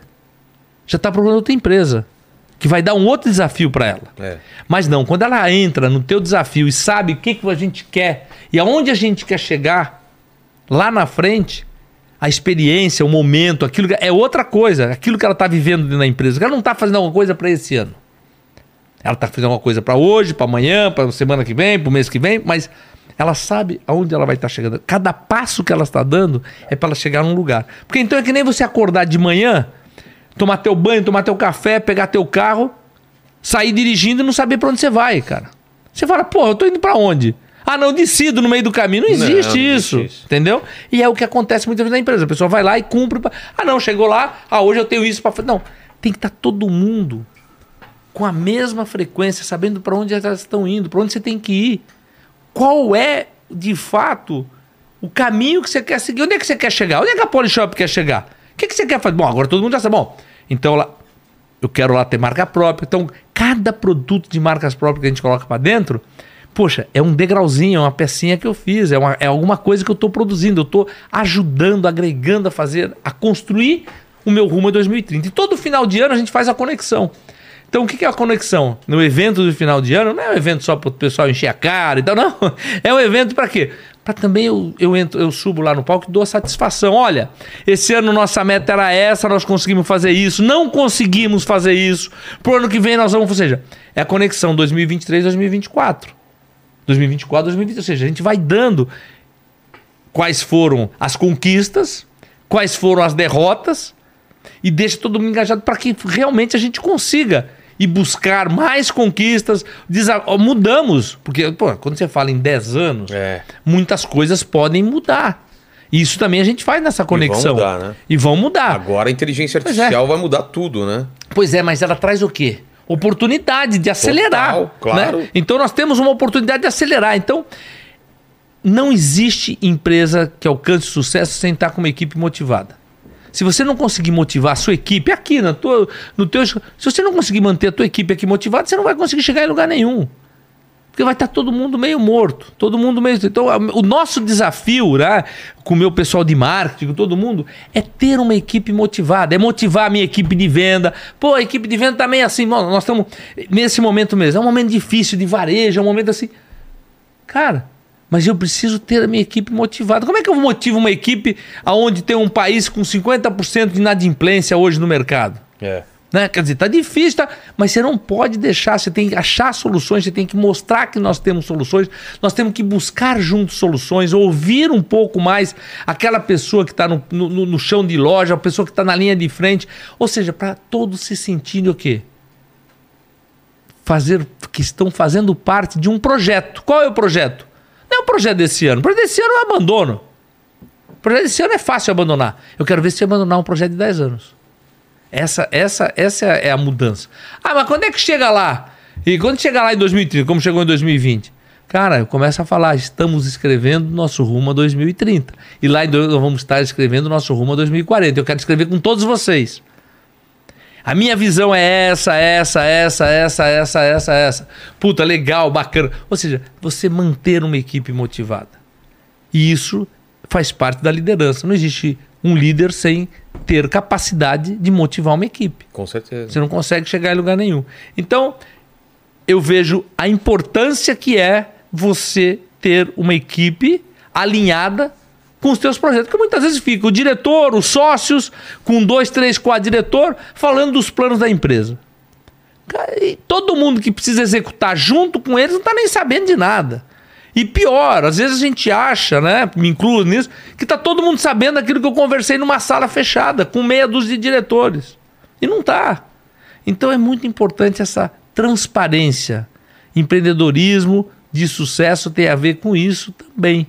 Que é o quê? Transparência, clareza, falar pro cara real, olha, meu, tá, tá assim, tá assado, nós precisamos fazer isso, nós precisamos levantar isso, nós precisamos fazer. Ou seja, precisa, todo mundo gosta de se sentir per- ou seja, que ele pertence àquela instituição, que ele pertence àquele negócio, que existe um propósito por trás daquilo, que faz parte disso. Quando eu tô, lancei esse canal, o Deep, né? Que a gente começou a falar, lancei não, quando comecemos a, começamos a falar dele, é, vários desafios, né? Como é que eu queria criar essa loja, como é que eu queria fazer isso e tal. Mas eu comecei a mostrar qual era a oportunidade, quantas pessoas que tem lá mil seguidores e tem um sonho de crescer e não sabe fazer. É. Eu quero poder ensinar essas pessoas, eu quero poder dar material para essas pessoas aprenderem a fazer. Eu quero fazer com que elas cresçam. Porque elas crescendo, naturalmente a gente cresce também. Naturalmente, não é por reconhecimento só, não. É por competência delas e porque elas vão ter, efet... elas vão ter assertividade de fato se elas seguirem aquela cartilha que nós já estudamos. Nós já estudamos por quê? Porque faz parte do nosso dia a dia. A gente trabalha com influenciadores grandes há um tempão, a gente já testou todo tipo de. Eu vou eu vou estar dando oportunidade para aquelas pessoas estarem aprendendo também como elas vão fazer, como elas vão se remunerar num negócio que é o sonho da vida dela. Só que às vezes ela não sabe fazer. E ela tem 5 mil seguidores na cidade dela, ela é uma influenciadora maravilhosa naquela cidade dela. E às vezes ela atinge muito mais esses 5 mil seguidores do que um cara que tem um milhão muito e fala mais. com todo mundo, né? É, o, que, o que vale não é os quantidade de seguidores, a gente sabe disso, É, né? exatamente. É, é qual é o engajamento desses seguidores que tem com você. E é aquele negócio. Você é uma pessoa que fala de fitness para os teus seguidores. Eu não quero que você tenha aspirador de pó lá para vender. Eu quero que você tenha equipamento, coisas que tenham a ver Tem com a ver, fitness, né? Claro. com a tua história. Ah, você é um cara que, pô, trabalha com negócio de, de limpeza, você fala sempre de casa bem arrumada, você fala sempre da tua lá. Meu, eu quero que você tenha isso aí, não quero que você tenha fitness. Não, tá falando de fitness, não é teu mundo. Não sabe, eu não quero estar é, tá com todo mundo. Tanto é que a gente separou o DIP, que é exatamente isso, e o DAP, que é um outro canal. O DAP é associado. O associado é aquele cara que quer botar qualquer coisa. Ah, tá. Vamos ter também. O DIP é um negócio Específico. específico. O DAP é aquele cara que é, não, eu quero montar minha loja, eu tenho aqui, eu vou, eu vou investir um pouquinho aqui em mídia, vou fazer um pouquinho de mídia, vou, vou impulsionar, um pouco Impulsionar, né? e vou, e vou conseguir sucesso. E, de novo, com uma vantagem. Os produtos que ela terá na loja dela é exclusivo da Polishop, é exclusivo nosso, é exclusivo dela. Entendi. Ô, João, antes da gente fazer umas perguntas aí do pessoal, tem o pessoal no chat aí já fazendo umas perguntas aí? Tem, tem. Quer alguma? Eu vou falar de, de- do, do, do Shark Tank aqui. Tem alguma coisa em cima do que a gente falou? Tem, tem Então, algumas... então, então manda antes aí. Ó, é o seguinte, o, o Rafael, ele falou aqui o seguinte, ó, boa noite, João, tudo bem? É, João, Não gostei... deu boa noite pra mim? Não, não deu. Tá bom então, tá bom. Tá bom então. João, gostei muito do episódio ah, isso, é, do Shark Tank sobre o Decor Colors. Ó. É, o que te levou a propor as 10 milhões, é, os 10 milhões em vez de esperar é, ele decidir a melhor proposta? O que foi que você viu? Não, mas eu tinha falado se tinha pergunta sobre o que a É gente que falou, mandou- que a gente vai falar disso. Ele mandou duas perguntas Ah, e tá. acabei escolhendo a, a- a- pegando a, a- a pergunta que tem a ver do Tá. Shark Tank. Ele fala assim: ó, salve mestre, é, sobre identificação de mercado, quais dicas você daria sobre é, os indicadores para mensurar o potencial de um nicho de mercado, para ajudar a tomar decisão se vale arriscar empreender nesse nicho? Obrigado. Bom, já falou, né? É um nicho, né? É. Então você precisa entender. é, eu já junto essa pergunta na, na, Na na- na segunda, que ele fala, o que, que eu vi, né? É. É, eu vi o seguinte: qual é o tamanho do mercado de tinta no Brasil, né? Qual é o tamanho desse mercado? Porque você olha para qualquer lugar, tudo tem tinta, tudo é pintado. É. Então, A princípio, o mercado é, gigante. É gigantesco. E né? não é pintado uma vez só. Você precisa uma manutenção. Tem manutenção e você também muda muitas vezes é, o, o- as cores dentro da tua casa. É. né? Então, é, o tamanho do mercado é importante. Então, quando você tem um negócio nichado, você precisa estudar, inclusive saber qual é o tamanho do risco para você testar. Porque o nome do game é teste, sempre. né? Não dá para você entrar num jogo sem você testar. É. É. aquilo que eu falei, você tem que testar e de uma forma que não te machuque, que não seja uma- um caminho sem volta. um caminho definitivo. É. Então vamos, vamos falar de- é, de- do, do programa. Com, quando que aparece a oportunidade para você? Como foi o convite? Em que ano que ele começa? Do Shark? É. Olha, é, foi interessante, né? Tem, já tem oito anos, né? Estamos indo, indo para a oitava temporada. Pô, oito anos. É, eu tô indo para minha oitava temporada, foi quando estreou. É, bom, o, o- o- na Polishop a gente já tá o tempo todo muito vendo coisas, né? Empresas É. assim e tal. E, e como eu falei lá para trás também, já sempre fez parte do meu DNA essa Treinar história o olho de tá, coisas, tá, é, é. estar investindo em empresas, estar fazendo parte e tal. É, e foi uma decisão assim muito difícil para mim, porque como eu falei, desde 2002 para 2003 a gente tinha inclusive o nosso canal de televisão. Eu nunca fui para frente das câmeras, né? É, eu sempre fiquei é, por trás das câmeras. Claro. A gente sempre teve os apresentadores, tudo isso. Eu nunca quis me dar essa exposição, né? É, e a decisão foi tomada em cima também de três é, pontos. Não nesta ordem, mas esses três pontos têm a mesma importância. Um deles era eu ter como é, é, ali oportunidade de achar bons negócios para estar tá investindo, que tivesse sinergia ou não com a Polishop, que fosse, ou seja, é, o, por exemplo, esse escritório da China, a pessoa que está lá, eu o conheci no Shark Tank, eu, foi um investimento de lá, e é uma pessoa que desenhava uma empresa em Curitiba, tinha uma empresa de design e de produtos inovadores, foi levar um produto lá e me interessou o negócio inteiro. Entendi. Enfim, e várias outras coisas que eu já poderia aqui estar tá dando vários exemplos. Na o segundo motivo, ou seja, achar, então primeiro foi achar boas oportunidades, tanto para o negócio, inovar, trazer né, até grandes bancos, hoje tem lá o seu departamento de empresa de startup para é, né, então, investir. Exato, né? porque isso dá uma oxigenada no dia a dia da empresa. Segunda coisa foi dar oportunidade para pessoas que estão ali querendo empreender de ter uma mentoria, coisa que eu tive de graça do meu pai é. Ou seja, eu tive uma oportunidade é, muito grande de ter um mentor dentro de casa é, e fazer com que ele é, é, ali ele, ele, ele me ajudasse e tudo isso e muitas vezes as pessoas com um toque ou alguma coisa pode mudar. Então, uma, uma como propósito, absurda. né? Propósito mesmo fazer isso. E a terceira coisa é mudar um pouquinho a imagem, a percepção do empresário brasileiro termo que eu não uso, eu uso só empreendedor. Porque é o empreendedor é, é, ele é bem visto. Empresário e o empresário ficou, não. O empresário é. ficou aquele cara que aproveita do coitadinho. É. O empresário ficou aqueles corruptos que estão nas páginas policiais. O empresário é aquele cara que fez alguma coisa errada, atropelou, saiu correndo. Esse é o empresário. É, e é uma tremenda injustiça, porque na verdade quem gera toda a riqueza desse país são os empresários, os empreendedores. Porque o governo não gera dinheiro. Não. Só gasta.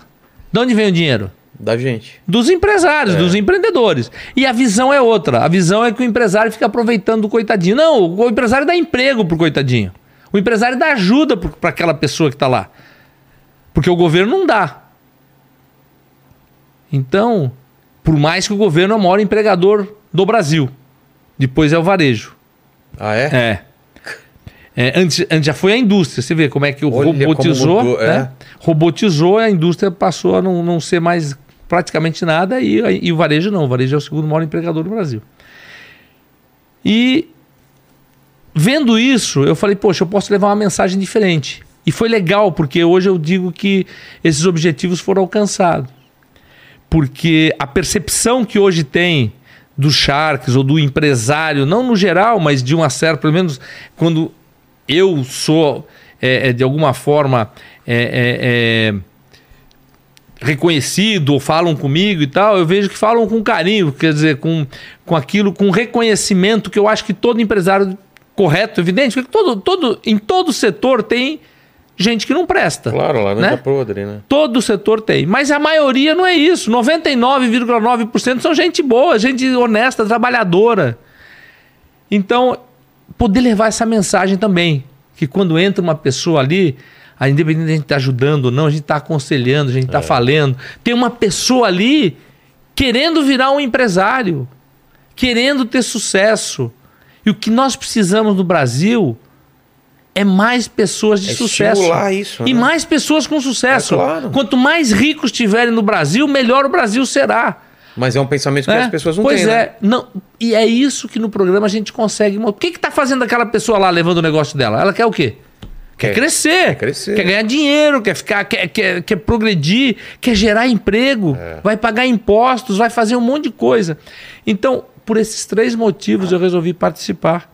E, e sempre colocando de uma forma muito transparente que é, enquanto eu puder fazer e levar essa mensagem como propósito de vida, eu vou estar presente. No dia que, for, que eu sentir que não é esse o caminho, eu também não, não acho que fará sentido eu estar participando de, de, um programa, ou dando uma exposição, ou perdendo, é, inclusive, é, uma boa parte da minha, é, é vamos dizer assim, da minha privacidade até, é. né? Porque você, quando você tem exposição, você tem um lado positivo e tem um lado claro, negativo. Exatamente. então, mas eu acho que por esses três motivos valeu, está eh, valendo muito a pena. Ah, acho que sim. E é um reconhecimento super bacana, porque é, a gente vê isso principalmente nas mídias sociais, né? Porque hoje não existe mais. Antigamente você é, não ficava exposto. Hoje a gente fica exposto 24 horas por é. dia. Né? Ou seja, pessoas invadem é, o, o, as tuas mídias sociais, invadem, que eu digo no bom sentido, e falam o que quiser falar de você. É. Tem que se acostumar. É, outro dia, isso. outro dia eu ouvi até pessoa, uma pessoa que não, não, não aguenta ser criticada, ou isso ou aquilo, não pode ter mídia social. Não pode estar em mídias sociais.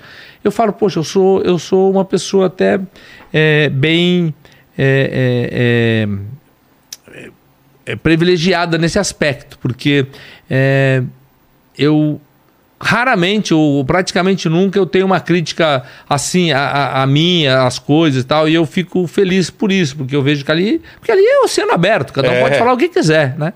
E eu sinto é, um carinho, um respeito, uma admiração, isso é muito legal, porque foi para isso que eu resolvi me expor. Entendi.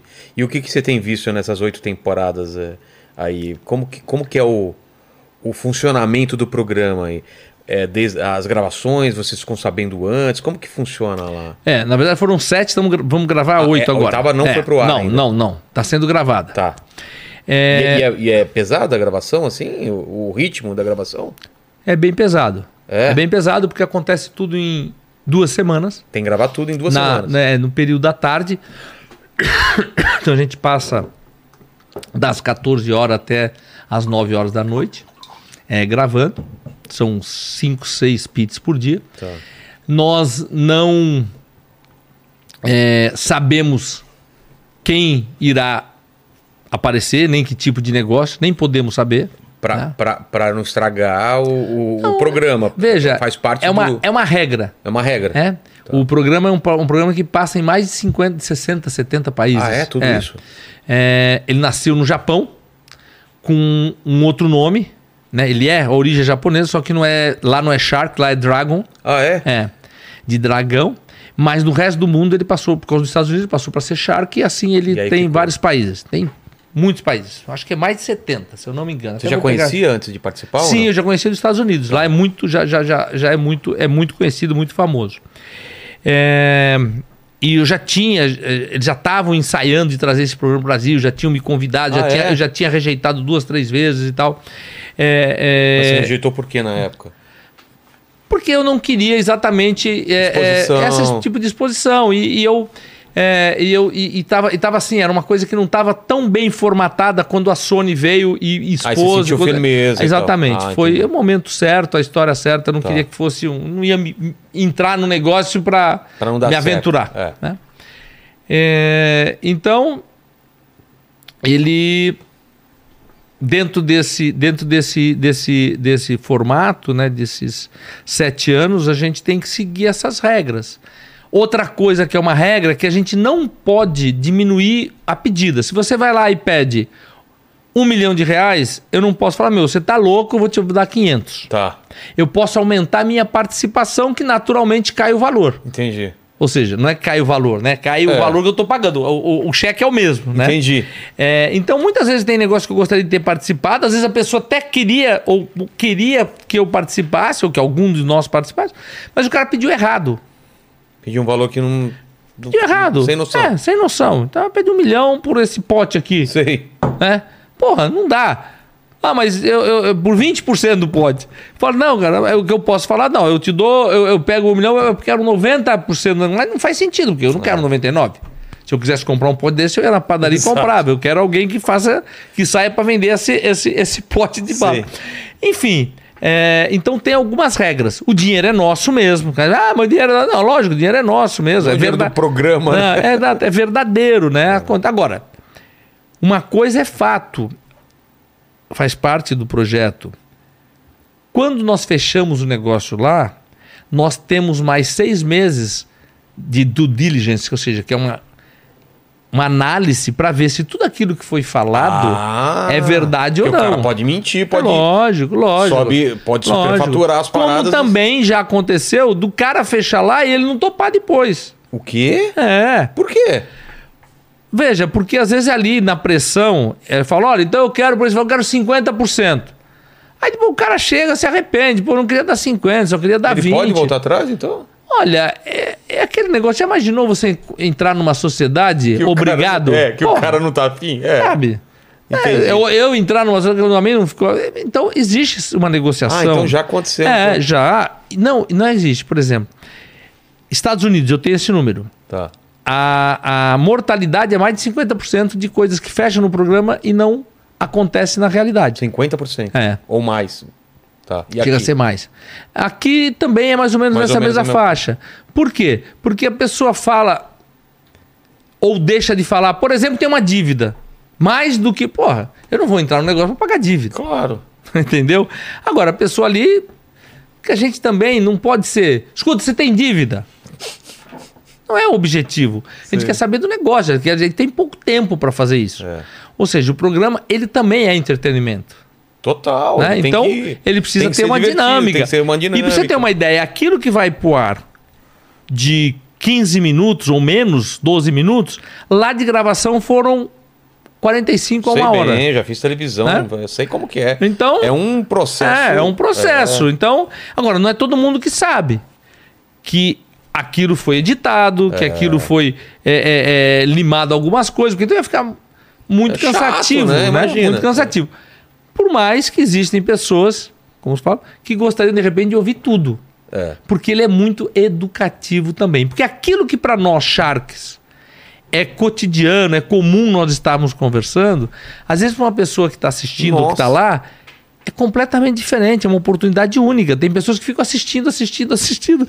Por quê? Porque tem muito conteúdo, termos, coisas que de repente ele não teria oportunidade de estar ouvindo aquilo por aí, Uma aula de em graça. qualquer né? lugar. É, Né?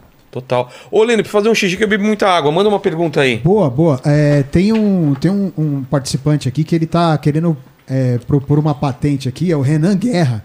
Ele falou que é o seguinte: é, João, tudo bem? Tem uma patente no Brasil de máquinas de, é, de fundir com seis designers é, inovadores que vai revolucionar o mercado mundial. Pela falta de expertise, não consegui ainda criar um protótipo. Posso te mandar um- uma DM para conversarmos? Abraços.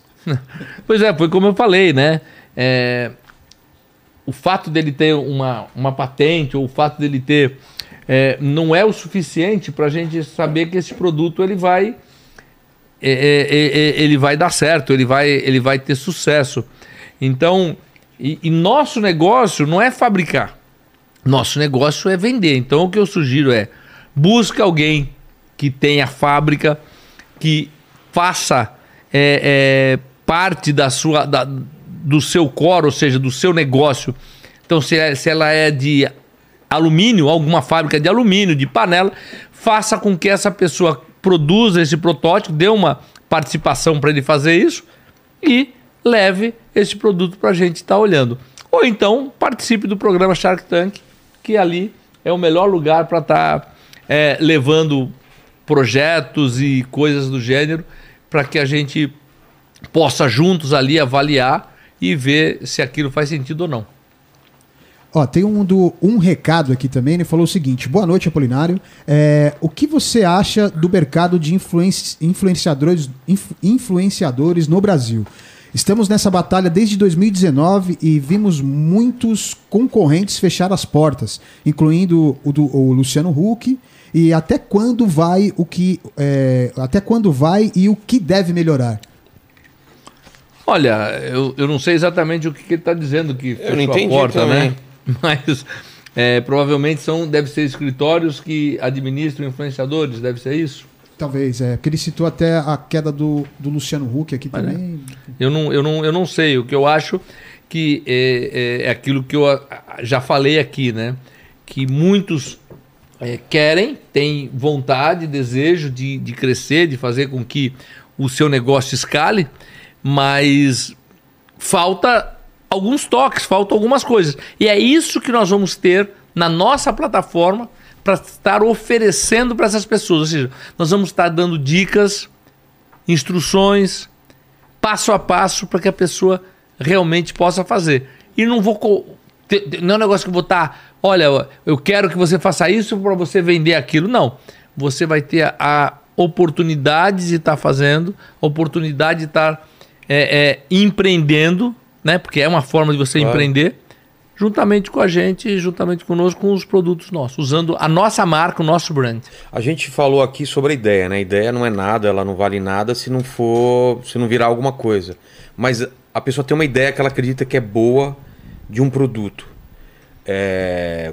Qual o caminho que ela tem? Ela tem um dinheirinho lá. É melhor ela investir, colocar o dinheiro dela ou ela tentar vender isso daí, essa ideia para outra pessoa? Qual, qual o caminho? Existe um caminho geral ou cada caso é um caso? A, ideia é que nem a história da receita. Hum. Tá tudo aí, tem um monte. Eu tenho patente. Patente é uma coisa. Qualquer um consegue patente. Pois é, é. e é uma. Ah, mas a minha patente. Cara, a patente é muito fácil quebrável. Quer dizer, existe, é? existe é, é, do jeito que tem escritório de fazer patentes, escritórios especializados em analisar a patente para quebrar. Ah, é? é? Então, quer dizer, existe tudo isso, né? Quer dizer, então não, não, não é uma coisa que te garante nada. A, a coisa que vai se garante. Você vê, nós lançamos vários produtos e todos eles foram copiados. Ah, por que você não patenteou? É, porque eu sou burro? Não, porque não adianta. Não adianta, né? Não o adianta. uma coisinha. O que vale é o seguinte, que todo mundo sabe que a Air Fry é, original é da Polishop. Ponto. Todo mundo sabe que o grill que é inclinado, que tira gordura, é o grill já. Quer dizer, então as pessoas já sabem, elas têm essa percepção. O que não deixa ela ir comprar produto, às vezes, que é vendido até no farol. É. Já tive produtos nossos que era, foi vendido no farol. O cara passava vendendo produto. Não, seu ou concorrente é, seu? Produtos que eu nosso, eu digo o seguinte, igual. Ah, tá. Igual? Como Entendi. tem. A, Aí vai quebrar. É, toda vez que acontece isso é porque um produto teve sucesso. Claro. então, Ninguém vai copiar um é produto que não porcaria, vende. Né? Exatamente. exatamente. Então acontece. Qualquer lugar que você vá. É porque eu imagino que muita, muita gente que fala com você fala: Eu tenho uma ideia aí, mas eu não posso falar. É, porque ela é muito genial, então, vão copiar aí. Às, não vezes, é? às vezes vai. Já teve lá no, no Shark, o cara, não, mas isso eu não posso falar, porque isso é segredo. Bom, então o que você veio fazer é, aqui, né? Exatamente. então é, é, isso. É. a, a ideia é, é difícil falar isso para uma pessoa que teve uma ideia, que investiu, que está há anos vivendo sobre isso, dizendo que a ideia dele não tem valor. Não, desculpa, não é que não tem valor. Você tem valor. Só que para essa ideia ter de fato valor, ela precisa se concretizar. Ser testada. Ela precisa ser concretizada, precisa ser validada, precisa ser testada. Precisa ver, sabe? Porque, meu. Pro, pro... Até um avião que é feito por milhares de engenheiros fica 10 anos voando para saber é? que o avião tá ok, quanto mais uma ideia. Para o cara levar uma ideia lá pro, pro, pro Shark Tank, qual que, é o, qual que são os parâmetros que são usados para ser escolhido? Olha, existe lá uma equipe, né, que, que com o Sebrae, com um monte de, existe uma equipe grande lá, é, no qual eles fazem essa triagem, Sei. no qual nós Sharks não podemos nem participar. Então, às vezes, a pessoa, ah, eu tenho, eu falo, vai Manda lá, lá Shark, mas é. eu, eu, eu não posso. Já teve caso do cara ter uma foto comigo. Sei. Né, porque ele teve me visitando como fornecedor e tal, não sei o quê. O programa acabou bloqueando. Porque ah. já tinha uma relação comigo. Não tinha relação nenhuma, mas eles são muito exigentes em relação a isso. E eu não vou me indispor nas regras, porque eu acho que essas regras fazem. É, isso que mantém esse programa com essa credibilidade, essa, é, ele ser de fato verdadeiro. Então, isso, isso é por essa por ser realmente rigoroso. Entendi. Então, quando as pessoas me falam, falam ó, se inscreve lá. Você não, não posso ajudar, não tenho o que ajudar, não tenho o que fazer. Entendi.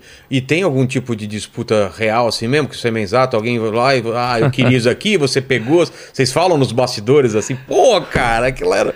Não, tá ali, tá gravado, né? Porque você tá com o microfone. Ah. tudo que você fala, eles põem, né, cara? É, Às vezes né? eu tô fofocando aqui, fofocando eu digo, ô, você por que, que você porra... E você esquece, né? E o Esquece microfone tá aqui, o cara tá ouvindo lá, e, porra, aí tá vazando. Aí você vai ver no ar e fala, puta, eu é falei que foi? baixinho. É, né? exatamente. É, exatamente. Então você tem que tomar cuidado até pra ir no banheiro, né? É, pode crer. Você sabe que, que já caiu até ministro com esse Já, negócio. que tava microfonado, esqueceu, né? Esqueceu e acabou, foi, foi, foi final. Então eu fico com isso na cabeça. Mas é, existe, existe essa disputa. Quando é, teve uma das perguntas aí que eu acabei não respondendo, que é a história da Decor Colors, né? Ah. O que me fez. ali foi uma disputa, porque o Semenzato mandou. é, ele, a pessoa ofereceu. É, pediu 8 Qual- milhões. Qual que era o negócio? Como que era? Só pra Era a fábrica de tintas. Uma fábrica A de tintas. Decor Colors, é. Tá. É, E ele ofereceu 20%, se eu não me engano, 20 ou 25% por 8 milhões e meio. Tá. E o bom, foi, foi, foi, foi. O Semenzato fez uma proposta de 8 milhões, de, de 8 milhões e meio por 50%, porque o valor estava muito alto, aquelas loucuras, Sim. 50%. É, porém, ele queria que essa pessoa tenha uma fábrica, tinha uma, tem, uma, tem uma loja de tintas. Queria que a loja de tintas entrasse no negócio também. A Camila fez uma proposta. Não, aí eu fiz uma proposta também dos 8 milhões e meio e a loja para se negociar depois. Não era uma exigência. E a Camila também fez uma proposta dos 8 milhões e meio por 50% para. é, Você incluía só a a fábrica sem loja nem nada. Tá. Foram três propostas. Aquela coisa assim. o- e, e o Léo lá, que é o, o empreendedor, ele nervoso pra caramba. E aquele negócio e, e sem saber. E antes ele tinha tomado muita porrada quando ele pediu 8,5, o maior preço, maior valor já pedido. O, o Caíto fala, tipo, pô, o que, que você tem aí? A, a Camila mesmo, pô, você tem ouro dentro do negócio. né? O Caio já É. também. Não, e a Camila, pô, tem ouro dentro disso, pô, não sei o que. Quer dizer, e começou, né? A Carol também, todo mundo, né? Porque era um Questionar, valor. claro. É, né? É, e no final ele saiu com três propostas. E aí, se faz a proposta, ele pode pensar. Aí. E eu vi que ele tem. Porque, como eu ali foi muito cortado muito. Va- Vale a pena, esse é um episódio que vale a pena fazer. Foi muito cortado, É. mas o cara era muito rico de informação. Sei. Ele tinha um business plan dele, Ah, ele tinha. tava muito ele bem tem- Não, ele, ele, ele, ele- é um rapaz preparado. Ele tem 15 anos numa loja de tinta É. dele, empreendendo, de sucesso. Lá em Itu, uma loja pequena, mas é uma loja, né? E por que vocês não queriam a loja? Hã? Porque, porque... A loja já dava resultado. Ah, tá, não precisa. é, A loja dava lucro, então Entendi. você diminui teu risco na fábrica. Entendi. A fábrica era uma coisa nova. Aí fizeram algumas perguntas e ele ficou muito nervoso na hora de responder. Então fizeram a pergunta assim: Mas por que que você quer esse dinheiro? Eu falei, "Eu- eu quero crescer meu negócio, quero desenvolver novos produtos. E não sei o que, não sei o que, mas eu também quero ajuda de vocês, Shark, para botar lógico. Ou seja, tem valor, a ajuda é para quê? Para fazer a fábrica crescer é. né? E ele respondeu dessa forma e tomou porrada, tomou muita porrada. Mas ele se segurou bem. E quando eu vi isso daí, eu vi essa, essa capacidade dele de administrar, inclusive, esses momentos mais de crise. Né? Tem Ele- gente que não consegue, né? tem gente que Se não perde. consegue. E ele manteve a linha dele, Tá. não, não, não, não, não- não saiu fora da linha. Aí quando ele ia sair para pensar, eu vi que ele estava muito nervoso, eu vi que ele poderia estar fazendo isso. E também vi que pelo que ele tinha, o negócio é muito grande e os 8 milhões e meio não seria o suficiente para montar uma fábrica de tinta. Ah, é? É, entendeu? Uma plataforma, uma fábrica de tinta, esses 8 milhões e meio não seria o suficiente. O que ele tinha era muito pouca coisa. Ele estava com o primeiro produto, ele tinha que desenvolver novos produtos. Ele, ou seja, Ia custar muito mais caro, então. Muito mais. Aí, quando ele saiu para pensar, eu, eu retruquei em cima do, do semesado todo. Eu falei: ó, eu tenho uma proposta para você fazer para você, para você não pensar e responder agora, mas tem que ser já. Eu te dou 10 milhões por 50%, sem você, para você não pensar nas outras propostas. Nossa. Aí ele fechou, entendeu? E é uma disputa, que ele falou, a pessoa tá com semesado e tal, mas somos todos amigos e tal. Claro. Mas foi um negócio é, é, que eu acho interessante, tanto é que esse é um case que nós já, em 14 meses, nós fizemos 350 lojas franqueadas. O quê? É, 350 lojas e com detalhe, né? é, lojas exclusivas Decor Colors. E eu tive minha primeira conversa, que ali poderia até não, o negócio não ter ido para frente, foi porque eu falei: não, não quero mais vender para lojas de tinta. Eu quero criar nossa rede de distribuição. Porque eu acredito em redistribuição. Eu não acredito na fábrica só por fábrica. Por que, que você não acreditava na dela ser uma fábrica que não se preocupa em ter lojas e só vender Porque- o mais barato possível? Porque esse mercado tá na mão das grandes. de quatro, sendo duas delas detêm 50% do mercado. Souvenir e... E Coral. Coral. né? Depois tem Sherry Williams e tem é, é a, A outra. A Dura, é, eu, eu, eu, é Duratex, Eucatex. É, tá? alguma coisa assim, é. É, enfim. Tá. E aí depois tem mais umas Tem um 200, monte, né? é. Então é um mercado extremamente concentrado, é, com, com, com poucas marcas, né? Com, com- aliás, com, com duas marcas Muito fortes, ou, muito... e- ou quatro aí que, que levam aí 60%, 70% do mercado e uma disputa lá embaixo. Então eu, eu, eu entendo que o que vai fazer a diferença para Decor Colors é a distribuição. A distribuição é que vai fazer a diferença. E eu tive que convencer isso ele, porque ele tinha lá quase 700 pontos de loja abertas. E você falar para um cara que está no negócio de tinta, sempre teve loja de tinta, É. de sucesso, que já tem sucesso, falar para ele que você está errado e ele precisa montar um outro modelo, isso foi uma, uma reunião muito estressante. Mas a gente conseguiu, ou seja, a gente conseguiu chegar num acordo. Hoje ele está feliz da vida, a gente fechou é, é, com 350 lojas em 14 meses. Nós estamos com mais. Já inauguramos mais umas 20 e poucas. Nós queremos acabar 2023. É, queremos acabar? Não, vamos acabar 2023 com alguma coisa ao redor de 600 lojas. É, e quero chegar em 2025 com mil lojas próprias, só Decor Colors. E por quê? Primeiro, para eu garantir a minha distribuição. Mas eu quero entender por que, que você achou que as lojas eram um negócio. Porque pra mim também eu seria que nem ele. Falar, pô, abrir loja própria e tal. Porque você entende que o cliente... Própria não, é exclusiva. Exclusiva, né? ali- aliás, é. Porque o cliente, ele quer... Ele, qual, qual que é o lance do cliente que usa tinta? Você já foi numa loja de tinta? Não, eu... Quando precisei comprar tinta, eu fui numa Telenorte da vida. Naquele, na- sabe, naquele guichê que tem os caras lá Entendi. atendendo. Então, e o que, que tinha lá? Como assim? De, de... É, o que, que você viu lá na loja de tinta? uns caras lá que eu não entendia muito e só que eu como entendo um pouco mais já ia com a Então. com a, com a eu que- escolhia naquele catálogo deles Não. de três tintas diferentes Então, e o que, que tinha lá? Latas. latas exatamente Latas. e aquela máquina então, uma, que, isso, então, uma loja de faz o- tinta, uma loja de tinta é uma loja de latas. é Entendeu? E as pessoas não querem comprar latas. O que, que as pessoas querem comprar? exato quero comprar quero uma renovação da sua casa Quer querem- comprar uma parede pintada. exatamente Lata não vale nada, né? Lata não é o meu objetivo. Pode encher de água, é, pode porra, encher de- É, entendeu? Tanto é que eu brinco, que se você quiser saber todos os tipos de lata que existe no Brasil, Sim. você entra numa, fábrica, numa loja de tinta, que lá você vai saber, ah, eu quero fazer goiabada. Tá bom, vai lá que você vai achar uma, uma lata pra pra botar goiabadinha, bonitinha, É. pequenininha e tal. Enfim, eu quero ir uma loja que seja uma loja com paredes pintadas, decorada, com Ah. os móveis, com coisa demonstrada, com vaso pintado, com todos, os- com todos os produtos nossos ali demonstrados, porque eu queria, eu queria produto com benefícios. entendi E eu sei que pode fazer vários benefícios com a tinta. Nós lançamos de lá para cá quatro produtos já. Tinha um, que era o cimento queimado em cores, com. É, o primeiro produto queimado dele é cimento queimado agora? com várias cores, é o que ele tinha. Para você ter uma ideia, a- os últimos dois anos, esse ano e o ano passado, a BBB, a, a loja, a, a casa, né? Big Brother, sei 100% pintado com a nossa tinta. caramba Escolhido por eles, porque é o cimento queimado colorido e ele tem, ele tem um, um- um pigmento diferente que dá um brilho e dá um efeito aveludado. Entendi. Fica super bacana, super bonito. Então, tudo aquilo lá foi feito e não foi porque nós pagamos para não. Ele foi escolhido Ah, é? pela produção da Globo porque eles adoram o produto, adoraram o produto. Bom, em seguida, lançamos a borracha líquida.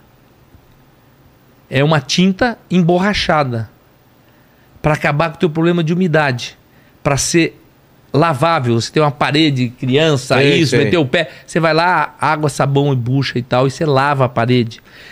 Telhas, as telhas não tem mais o amianto, aquelas telhas. Você coloca, você passa aquilo e ela passa a ter isolamento acústico, isolamento térmico e é, é, é, é, é, de água, né? De É, hídri- hídrico, não Hídrico, é? é, não sei, é, é, enfim, hidrorrepelente, Sei. né? Ela, ela faz esse, esse tipo de coisa. Ela chega a baixar 10 graus, mostrando, tem filmes nossos mostrando, testado. É, então ela também acaba com os barulhos, ou seja, não é, uma, não é um produto só para um público A, B, não. Ela é mais cara de fato, mas ela é um produto que ela isola. Nem todo mundo, né, na classe C, D, pode ter um isolamento. Então, com a tinta, ela consegue um isolamento. sai mais- umidade, que- umidade. Né? Então, o cara aplica aquilo em cima de uma parede, é, uma parede fina, que usou pouco tijolo, usou pouca massa. Ela tira a umidade, ela mantém, ou seja, tirou a umidade você também melhora a tua temperatura. E essas coisas todas não tinham quando ele apresentou. Não, essa, essa tinta não tinha. Então nós lançamos a tinta Tá. emborrachada. Ela vira uma borracha líquida mesmo. Ela. Você, se você pinta em cima do vidro, a gente pinta em cima do vidro, depois tira do vidro. Fica uma- Fica uma borracha. Fica uma borracha. Passa em laje, passa em Sei. calha. É uma porrada de lugar. É muito, muito bacana. Aí a. O cimento queimado tem uma história super bacana dele, que você pega, por exemplo, um banheiro com azulejo Sei. você passa um preparador para azulejo, aderente, não sei o que, eu não tenho um nome, eu não sou especialista nisso, mas tem um nome. Aí você entra com outro para cobrir juntas e depois você entra com cimento queimado Vira por cima, depois arranjando. não precisa Fica nem um banheiro, o- não precisa, não precisa dar, não dá entulho. Sei. Não tem problema de entulho, não tem problema de obra suja, não tem nada. Em dois dias você faz um banheiro, um dia você faz um banheiro, depende do tamanho Olha do banheiro, evidente. É, com pintando, inclusive piso. Fica legal pra A caramba. gente tá fazendo uma reforma aí e fala, ô João, por que você quebrou tudo aqui então? Podia ter usado isso aí. Podia ter usado. Quebrou tudo aqui em cima. Então, e você sabe tudo o cimento queimado. que é. É, Deus né? me livre, tá até agora Então, ainda. Tudo tre- tremendo transtorno. Bom, aí lançamos um outro produto que são o, o- as pedras naturais. São pedras naturais diferentes que você passa como se fosse uma pintura, com uma espátula, é, e dá aquele efeito de pedrinhas. São ah, é um pedrinhas. aspecto de, de pedra. É, são pedrinhas naturais. São pedrinhas são. mesmo? E você passa e ela fica com aquele efeito é, decorativo super bacana.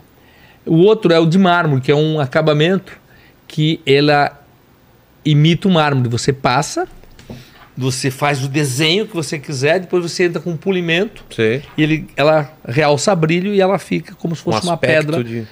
em cores diferentes, o mármore branco, o mármore preto. E tudo isso na verde. loja tá demonstrado. Tudo isso está demonstrando, tudo isso que eu estou te falando, Ah. você vai chegar na loja, esse modelo Polishop, de, ser, de você chegar na loja, você vai ver o azulejo, você vai ver o piso, você vai ver a parede. E na, na parede, na frente, não tem lata. Tem um móvel, então Sei. tem lá decoração, tem isso, tem aquilo. E a gente vai lançando produtos novos.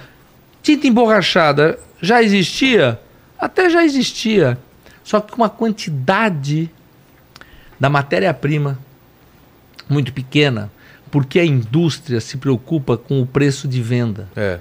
A indústria se preocupa com o mercado no preço de venda, então ela não pode usar tantos é, é, ingredientes que vai encarecer demais. E a, a minha reunião com o químico é sempre assim: esquece o preço, faça o produto. O teu negócio é desenvolver produto, o preço é uma conversa minha. Tá. Faz o melhor produto Faz o possível. melhor produto. Depois eu vejo. Isso, porque existe uma burrice, vamos dizer assim, ou Uma desinformação. falta de inteligência. Uma desinformação. Ah, tá. Não é nem desinformação do consumidor. Uma tinta normal você vai pagar R$ reais no metro quadrado para pintar. Tá. Uma tinta emborrachada você vai pagar R$ reais. Vai te custar R$ reais. Porém, ela dura, ela dura o dobro. Que você lava, ela, ela tem o dobro de durabilidade. Ela esconde, sabe quando a parede dá aquela trincadinha? Sei. Como ela é emborrachada, ela pode trincar Fica por por, baixo, baixo. porque Ah. a borracha não vai estourar. Entendi. Bom, então ela dura mais. E além dela durar mais, você sabe quanto você gasta por metro quadrado para pintar uma parede entre mão de obra, preparação e tudo, muito mais de 35, 40, quem sabe aqui no bairro que você mora, quem sabe é 60 reais um metro quadrado. Enquanto você se preocupou, em vez de gastar 8, pagar 4 o metro quadrado, dá. Então, total- economizar na tinta não é inteligente. Porque depois ainda vai ter o transtorno de pintar de É. novo em menos tempo. Então, é esse tipo de educação que nós estamos levando para os nossos franqueados levar para os nossos clientes. Quem Exato. são os nossos clientes? São pessoas como você, mas também são decoradores, arquitetos, engenheiros, projetistas, ou seja, pessoas que estão no segmento, porque eles percebem. Você tem uma parede aqui, você deve ter. Sim. Cai água aqui, bate aqui, a umidade vem para dentro da tua casa. Ou que nem aqui, que tem o jardim aqui e a parede continua. São quatro andares, ela continua para baixo. Essa parte de baixo, toda a umidade. Toda a umidade. É. Se você pintar com a tinta emborrachada, acabou a tua umidade. Ela é um bloqueio. É. O nosso próximo produto que a gente quer lançar, que está sendo desenvolvido, porque essa chama-se umidade positiva, ou seja, a água bate aqui e ela é expelida. Tá. Existe uma coisa chamada umidade negativa. Isso é a coisa pior que tem. É quando. É aquela que vem do chão. É aquela que vem da. Porque é a, a, O chão é úmido. a terra É. é úmida, choveu muito e joga pra cima. Essa, Essa é é a negativa. pior? É pior porque não tem nada para fazer, nada para que resolva isso. E aí? E nós estamos desenvolvendo isso Ah. com nanotecnologia. Não está pronto, mas nós estamos, nós estamos trabalhando para desenvolver isso também. É possível? Estão dizendo, né? Eu, como leigo, estão dizendo que vai ser possível. Nós estamos trabalhando muito bem isso daí. É, é, um, é, um, é um produto também super inovador. Porque é o seguinte: você tem uma parede aqui e você tem terra encostado do lado. Essa terra está levando umidade para dentro. Claro. Você não tem como pintar entre a terra e a parede. Você só vai pintar do lado daqui. É. A umidade veio de lá, então por isso que é negativa. A umidade veio de fora para dentro. E você não teve como pintar fora. Então a tinta que nós temos hoje, você pinta fora e ela resolve. Aqui, como você deu o exemplo, ok. Sim. Não tem problema nenhum. Agora, na parte de dentro, ela não vai resolver se tiver a umidade aqui. Se chegar até Então, lá. por exemplo, um teto de banheiro que dá bolor. De É. onde vem a umidade? Vem de baixo. Do chuveiro. do chuveiro. Bate na borracha, acabou. É. Acabou o teu problema. Agora, se ela vier do telhado, não adianta. Ela vai, ela vai vir ao contrário, não tem É. jeito, tem que pintar do lado de fora. Então, Ah. esse tipo de coisa, a gente só pode ter a capacidade de explicar como eu estou te explicando, se você controlar o ponto de venda. Se você controlar, para tiver todo mundo alinhado com você. Quem são os teus franqueados, É. são treinados, estão fazendo isso. E te dá a oportunidade de você estar levando alguma coisa nova. Tem mais uns 4, 5 produtos que eu nem vou te dar spoiler aqui, que, é, Tá. que a gente vai estar lançando, que também é muito legal. Para criança, sabe assim? Várias coisas. Por quê? Porque você ter um ambiente decorado com tinta é a coisa mais barata, porque o cara é papel de parede, é madeira, é lambria, isso é caro. Com tinta é barato pra caramba. É super barato. Removível, você Claro. muda rápido, você faz o que você quiser, entendeu?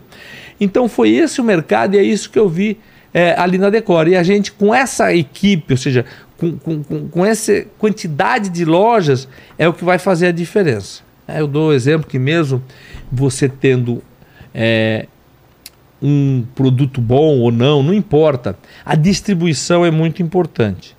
Lógico que o produto, às vezes, o produto é bom para um, o produto é bom para outro. Eu dou exemplo, né? A maior pizzaria do mundo não é a que faz a melhor pizza pro meu sabor, Entendi. entendeu? Mas é a maior, maior por quê? Porque ela vende mais. É. É. Porque a pizza que eu gosto é um cara que dá do lado da minha casa que tem uma unidade só. É. Não é que ela vende mais, ela tem distribuição, cara. Ela tem distribuição. Então distribuiu, ela vai. Ah, mas eu gosto da pizza. Tá bom, legal, você gosta, mas o outro não gosta. O outro, cada um tem um gosto. Mas ela é a maior pizzaria, acabou. Por quê? Porque tem distribuição. Então é por isso que eu falei, não, nós temos que criar a nossa distribuição. A nossa distribuição é, vai, vai fazer toda a diferença, é, com certeza, é, no, num futuro próximo. É o que a gente está construindo. Mas, João, tu, cara, era, era meio impossível você descobrir tudo isso só na apresentação do cara. É meio um, Sempre é um salto um pouco no escuro ou não? Não, é, de- não é descobrir. Ah. Eu não, eu não Mas, descobrir- eu não mas foi, mai- foi muito melhor do que você não. imaginava. Olha só. Não. O que eu sabia. Tá. Mercado gigante. Gigante. Dá Segunda coisa. Ninguém. Isso faz parte da minha, da minha cabeça. Tá. Ninguém quer comprar lata de tinta. É. E todas as lojas de tinta Vendem lá. só vende lata de tinta. Verdade. Eu sou uma pessoa que gosto, eu particularmente gosto muito de reforma. Tu está falando, eu adoro. Eu também. Puta, adoro fazer a reforma, adoro. Eu sou, eu, eu sempre falei que eu sou engenheiro frustrado. Não, desculpa, engenheiro não, um arquiteto. Eu seria um arquiteto, porque eu adoro uma obra. Adoro. E particularmente eu tenho ideias bacanas. Então, lógico, eu eu vou. Eu adoro isso aí.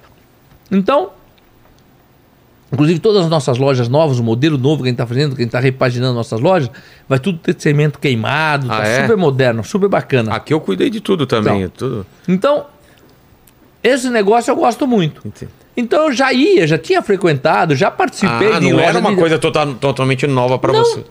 De- em, em loja de tinta já fui várias vezes, já Eu pintei. cansei, é, entendeu? Então, quer dizer, a agora- máquina lá É. misturando as coisas. As tintas vermelhas, as amarelas são as mais caras, né? Que tem tom amarelo, caro pra caramba, né?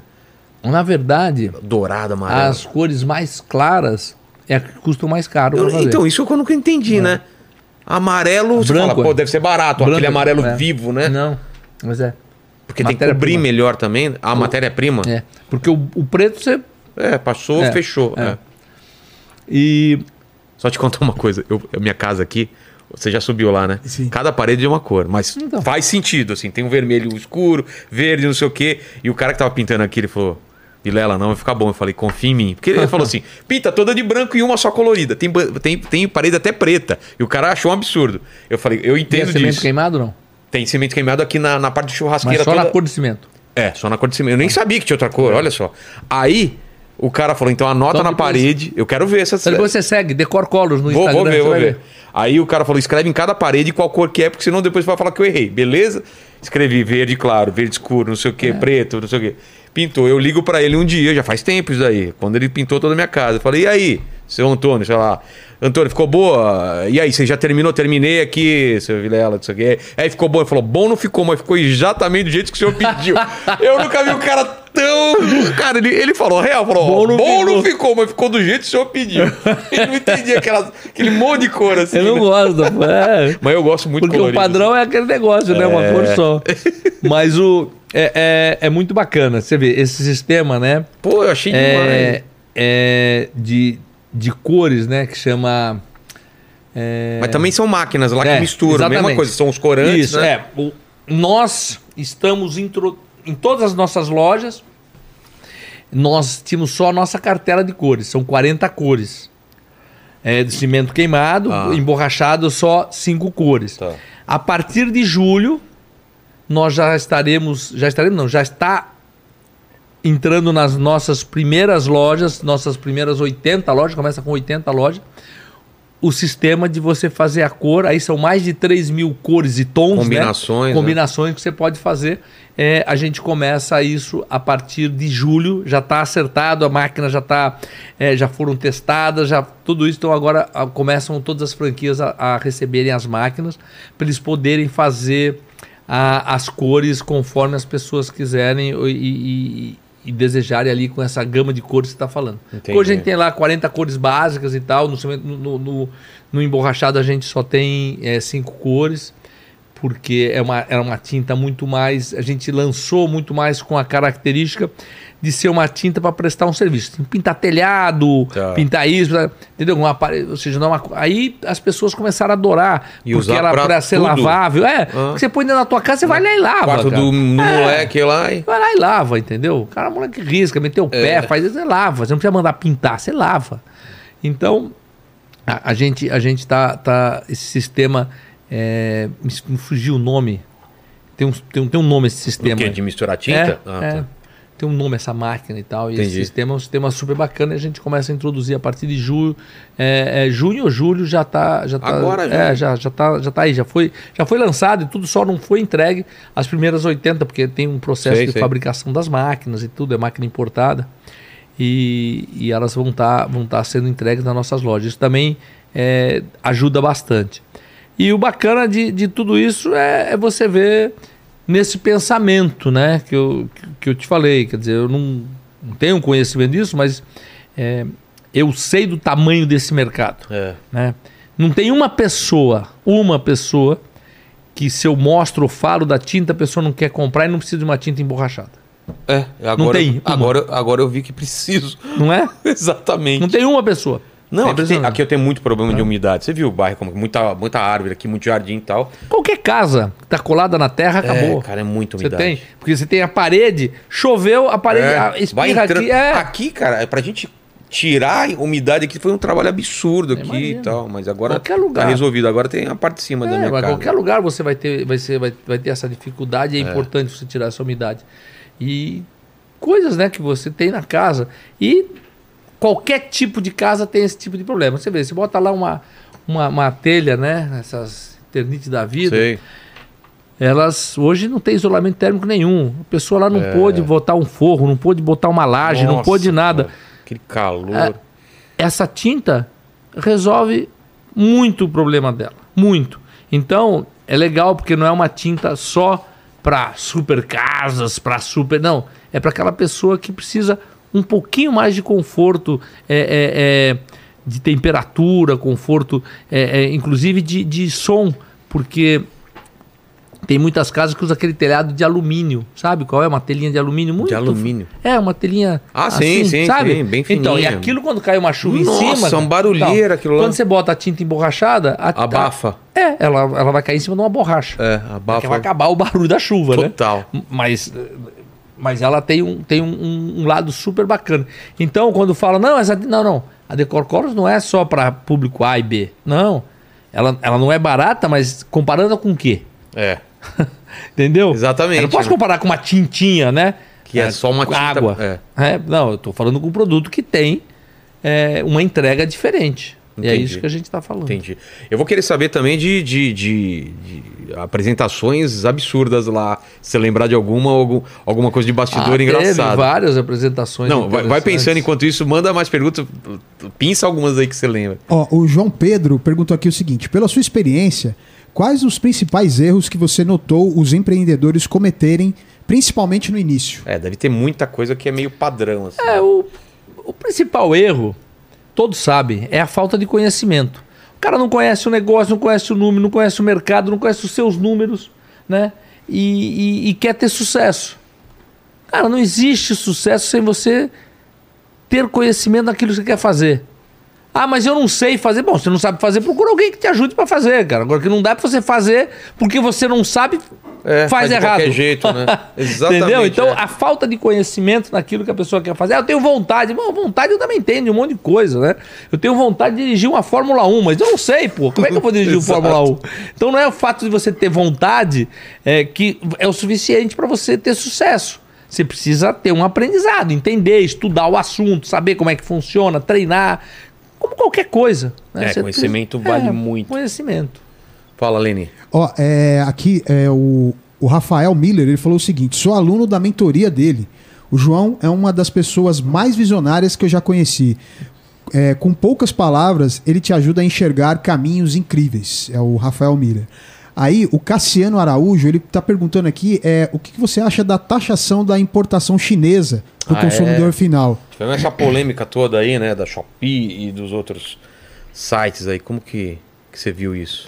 Olha, eu vejo assim, as regras têm que ser iguais para todos, né? Não é justo é, uma empresa estar aqui gerando emprego, é, pagando impostos e tudo, e tendo um concorrente que não gera nenhum emprego, não paga imposto nenhum é, e podendo vender sem pagar, sem pagar nada de imposto de importação de nada. Eu, para importar e para atender o meu consumidor, Você eu preciso pagar. pagar. Né? Então, quer dizer, ou libera para todo mundo, ou, ou- ou- ou- todo mundo tem que estar. as, as, as- as concorrências têm que estar no mesmo nível, no mesmo padrão.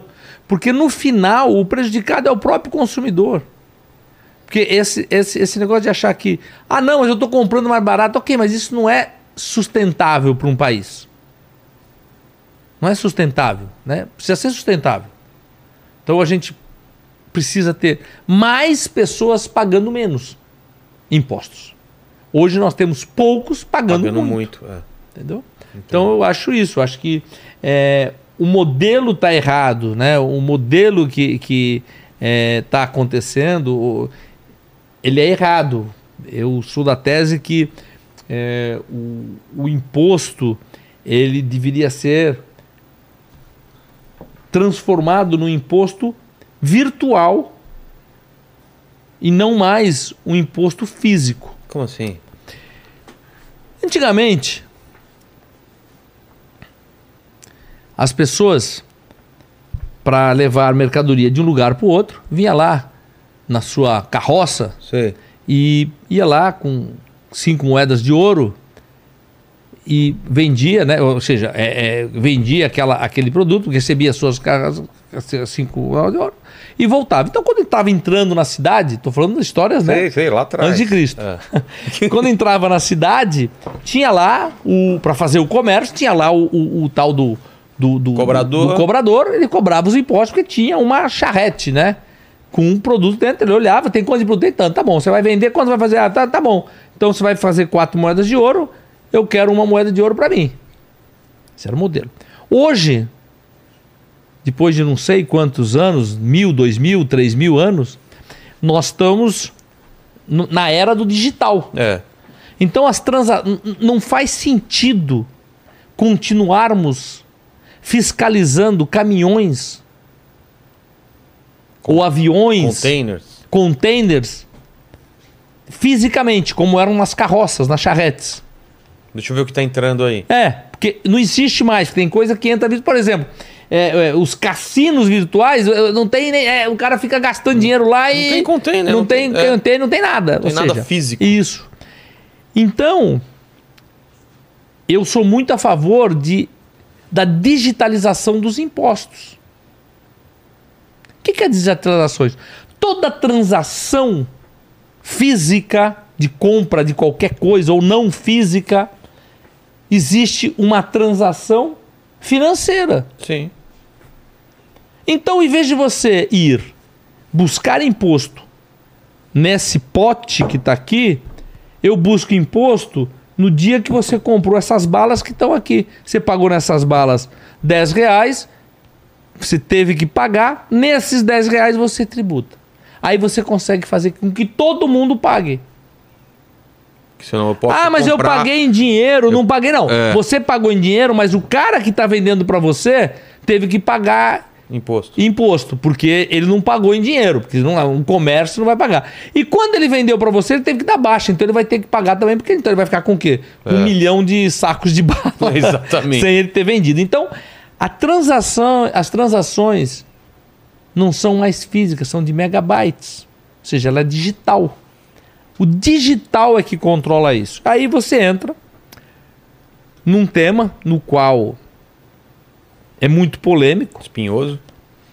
que é a história da cobrança de imposto nas operações financeiras, que foi mal usada, porque foi usado como um imposto a mais. É. E não era para ser a mais, era para ser substituto. Mas nunca é, né? Sempre entra como uma coisa a mais. Depende, depende, depende. Esse é que é o problema, porque tem que haver uma reforma tributária É. que permita isso. Como é que é permitir isso? É fazer uma transição. E é muito simples fazer essa transição. É você colocar um imposto virtual que ele passa a ser cobrado só depois que você abateu o físico. Não sei se você consegue me entender. Não, mas ele já não pagou do físico lá atrás? Exato, ele pagou o físico lá atrás. Então, Aí você não precisa. Enquanto você. Vamos supor que eu paguei de imposto nisso aqui um real tá. físico. E na minha transação financeira deu 90 centavos. Eu fiquei com crédito. É. Vamos supor que deu 1,100, 1,10. Eu fiquei com 10 de débito. Eu, eu- esse um real que eu já recolhi Não paga mais. não pago a mais, eu Ah, pago os tá. 10 centavos. Ou seja, é a Você transição. não vai pagar 2 Não, e 10. é a transição. É uma tese. É a transição dos impostos. Por quê? Porque aí nós teremos todos pagando. Entendi. O vendedor de rua, o não sei o quê, a moça que. Qualquer coisa, qualquer atividade vai estar na transação Mas financeira. e o cara que traz o container vai pro carinha que vai vender na rua? Bem, Passou por, algum, por alguma passou, coisa lógico, digital? ele não pagou o container. É. O cara que vai vender na rua não teve que pagar o, o, o, O- o carinha. o carinha? Então a transação, a coisa acontece porque tudo acontece, principalmente com o Pix, com tudo, ninguém mais paga na, quase praticamente Não. nada em dinheiro. Esquece. né? E, e- e o dinheiro deve representar 2%, 1% da transação toda. E hoje a sonegação é gigante, a gente sabe disso, né? Então, eu- isso aí resolveria todos os problemas, né? Agora, é um problema... É, É uma discussão que é uma ninguém quer discussão ter, né? que ninguém quer ter, é uma discussão política que é, ela, ela não interessa para quase ninguém, É. né? Uma coisa assim. Ficou muito bem visto, mas você vê só. A quantidade de impostos, de fiscais, de tudo isso que você tem, o custo que isso tem para as empresas e para o país É. De fiscalizar tudo isso. fiscalizar tudo isso. Com esse imposto. E, e quantas demandas que existem na justiça de tudo o que está acontecendo? Pergunta o quanto ficou de contingência fiscal durante. Acho que foram oito anos CPMF. Durante oito anos de CPMF. Quanto? Zero. Eu não tenho o que discutir. A transação foi feita lá, acabou. Não tem discussão, não tem, fiscal, não nada, não tem tem, não tem nada, nada. Você fiscaliza os órgãos, acabou, não tem nada. Tudo passa por um banco central, acabou. Então não tem briga na justiça, não tem, não tem nada. Acaba todos. As empresas trabalham muito mais simples. Hoje eu tenho um imposto em. Cada, cada estado é uma dificuldade. Quem empreende sabe muito bem o, que que, é paga, conviver com esse negócio de imposto. É. O problema é do CPMF é que quando querem colocar CPMF não querem abrir mão de nada, não querem deixar de ganhar dos outros, né? É só um imposto a mais, né? Pois é, mas isso já não passa, mas poderia criar-se um Sim. imposto que não Sub- com esse nome, Substituísse mas que fosse feito gradativamente. digitalmente, digital. Digital, porque não dá para você querer, querer mais fiscalizar os caminhões, cara. É. Entendeu? Essas plataformas trazem aviões todos os dias chegando. É. Como é que vai fiscalizar isso? Não tem condições. Não tem como. Entendeu? Não tem condições. Então, agora, se ah, é contra o que a gente pagar, não, não é que eu sou contra. Sou contra e a favor. Eu só, eu só acho que precisa ser o jogo igual para todos. Porque então amanhã eu fecho todas as minhas lojas aqui, monto a Polishop lá na China e eu, transmo, eu mando tudo de lá para cá, É. sem pagar nada de imposto. E aí? Sem risco nenhum. Tá certo? É. pô, eu fico com a minha empresa lá, com a mesma marca, com o mesmo tudo, só que eu não tenho mais nada aqui, eu tenho tudo lá. E faço exatamente a operação que eles fazem. Entendi. Continuo anunciando, eu faço faz igual, só que a transação tô lá e eu paro de pagar imposto. É correto isso pro país? Claro que não. Não é. Entendeu? Entendi. E os casos aí absurdos que você que já passaram por lá, você lembra de alguns aí? Ah, no Shark? É. Olha, são produtos. é, é, não posso nem dizer que é absurdo, né? Porque o cara vai dizer que. que Pra ele pra ele faz não é sentido, absurdo. Pra é. ele faz sentido. Então é até chato eu falar. Mas, Mas, tem. é que o que faz sentido pra mim às vezes é um absurdo, né? Pois é, mas é que aí a pessoa vai ficar muito ofendida. Mas tem coisa engraçada, né? É, coisa- mais pro lado do É, mais engraçado, pro né? lado do engraçado, né? Então, por exemplo, é, o, o produto para você ir no banheiro é, e, não, e não cheirar mal. No final, esse produto tá aí. Então, é um spray que você bota lá, né? Sim, fez É, sucesso. Fez, fez sucesso e tem. E, e- e ele, ele- esse produto passou por lá. E na época a gente achou é, extremamente Engraçado. divertido, né? Teve uma outra, uma outra pessoa que foi lá, também com o Pete, no qual ela tinha desenvolvido um produto que você é, recebia um WhatsApp ou uma mensagem digital e você conseguia sentir o cheiro. Porra, muito Como louco. assim? É, um Recebi sonho, um, um- É. uma Então mensagem você- do, do, do É, Lene. É, você, você, não, você vai receber, por exemplo, uma mensagem de, não, de uma pizzaria Ah, e a pizza de mussarela, oferta e tal, não sei o quê. E ali vinha um link que é quando você clicava aquele link saiu o cheiro da pizza. ia dar muito errado, É, cara. Eu achei fantástico, né? Só que não, não rolou. Não rolou, né? meu? Olha a ideia do cara, velho. É. Então teve. Já pensou? marcar um encontro com a pessoa, ela não tomou banho, já vem aquele cheirão de suor, você já, opa, vou cancelar aqui. É, Tem então, coisa assim, então, é. Não, teve coisas assim que as pessoas, as pessoas, é, eu acho que até a- a- é, provavelmente a equipe até deixa para Claro, né, porque- para ver o que que vai o que que vai acontecer. E tem, tem coisas interessantes, né? Tem um que é, levou, foi na última temporada. Sabe aqueles negócios de fazer crepe Sei, palito? sei, sei, sei. Então, só que não era no crepe nem no palito. Ele fazia, na verdade, o pau de um cara assim, sabe? Pênis, o É, formato de um é, exatamente, formado um pênis e tal. E era recheado, então. E aí deram, distribuíram um para cada um. Para cada um. É, então tem a cena, né? Então o semenzato comendo por baixo, o outro Outro mordendo a ponta. escorrendo o negócio. Do semenzato era. Cada um tinha. Então, quer dizer, coisas Cara, engraçadas pra caramba. E ela tinha, né? E ela no Nordeste, tem um nome no Nordeste que eles dão que eu me esqueci o nome. É, Pro... é, pro pênis tem Pro- um nome. Ah, tem um nome? Tem um nome, tem um nome. Se alguém no chat aí ajuda a gente, porque, né? É, tem o um meu eu chamo de é. Norton, né? Cada É. um tem um nome. Não, aí. mas é. É, é, É tipo- Chabata, chibata, eu não sei. Ah, pode um ser nome. chibata. Chibata, é, chibata é. E tem o da mulher. Como é que chama o da mulher? Também? Priquito. Não, não. Nessa mesma linha do chibata. ah, com- chibata e... É. Você lembra? Vocês lembram aí? Então. Chibiu? e a- Acho que é neca. Chibiu, Ah, exatamente. chibiu, Chibiu, tá vendo? Você sabe aí. ó. Então, e aí também ela tinha o tal do chibiu. Quer dizer, pô, tem isso. Recheado também? É, não, isso tá. legal, e quem cara. quiser assistir, pode assistir, tá aí, tá, Tá tá lá, no né? YouTube. É. Que legal. E, então são coisas engraçadas, né? Que a gente acaba. e, e até. Aí, aí eu até, até, eu até brinquei, né? Falei, pô, você realmente criou o negócio do cacete, né? Eu quero ver esse negócio crescer, hein? Esse teu negócio é do cacete. Agora só falta fazer ele crescer. Exatamente. Enfim, são essas Mas- coisas que acontecem, Mas né? Se o negócio der errado, ele te fode. Olha lá, hein? Cuidado, tem Não isso. é? Manda aí, Lene.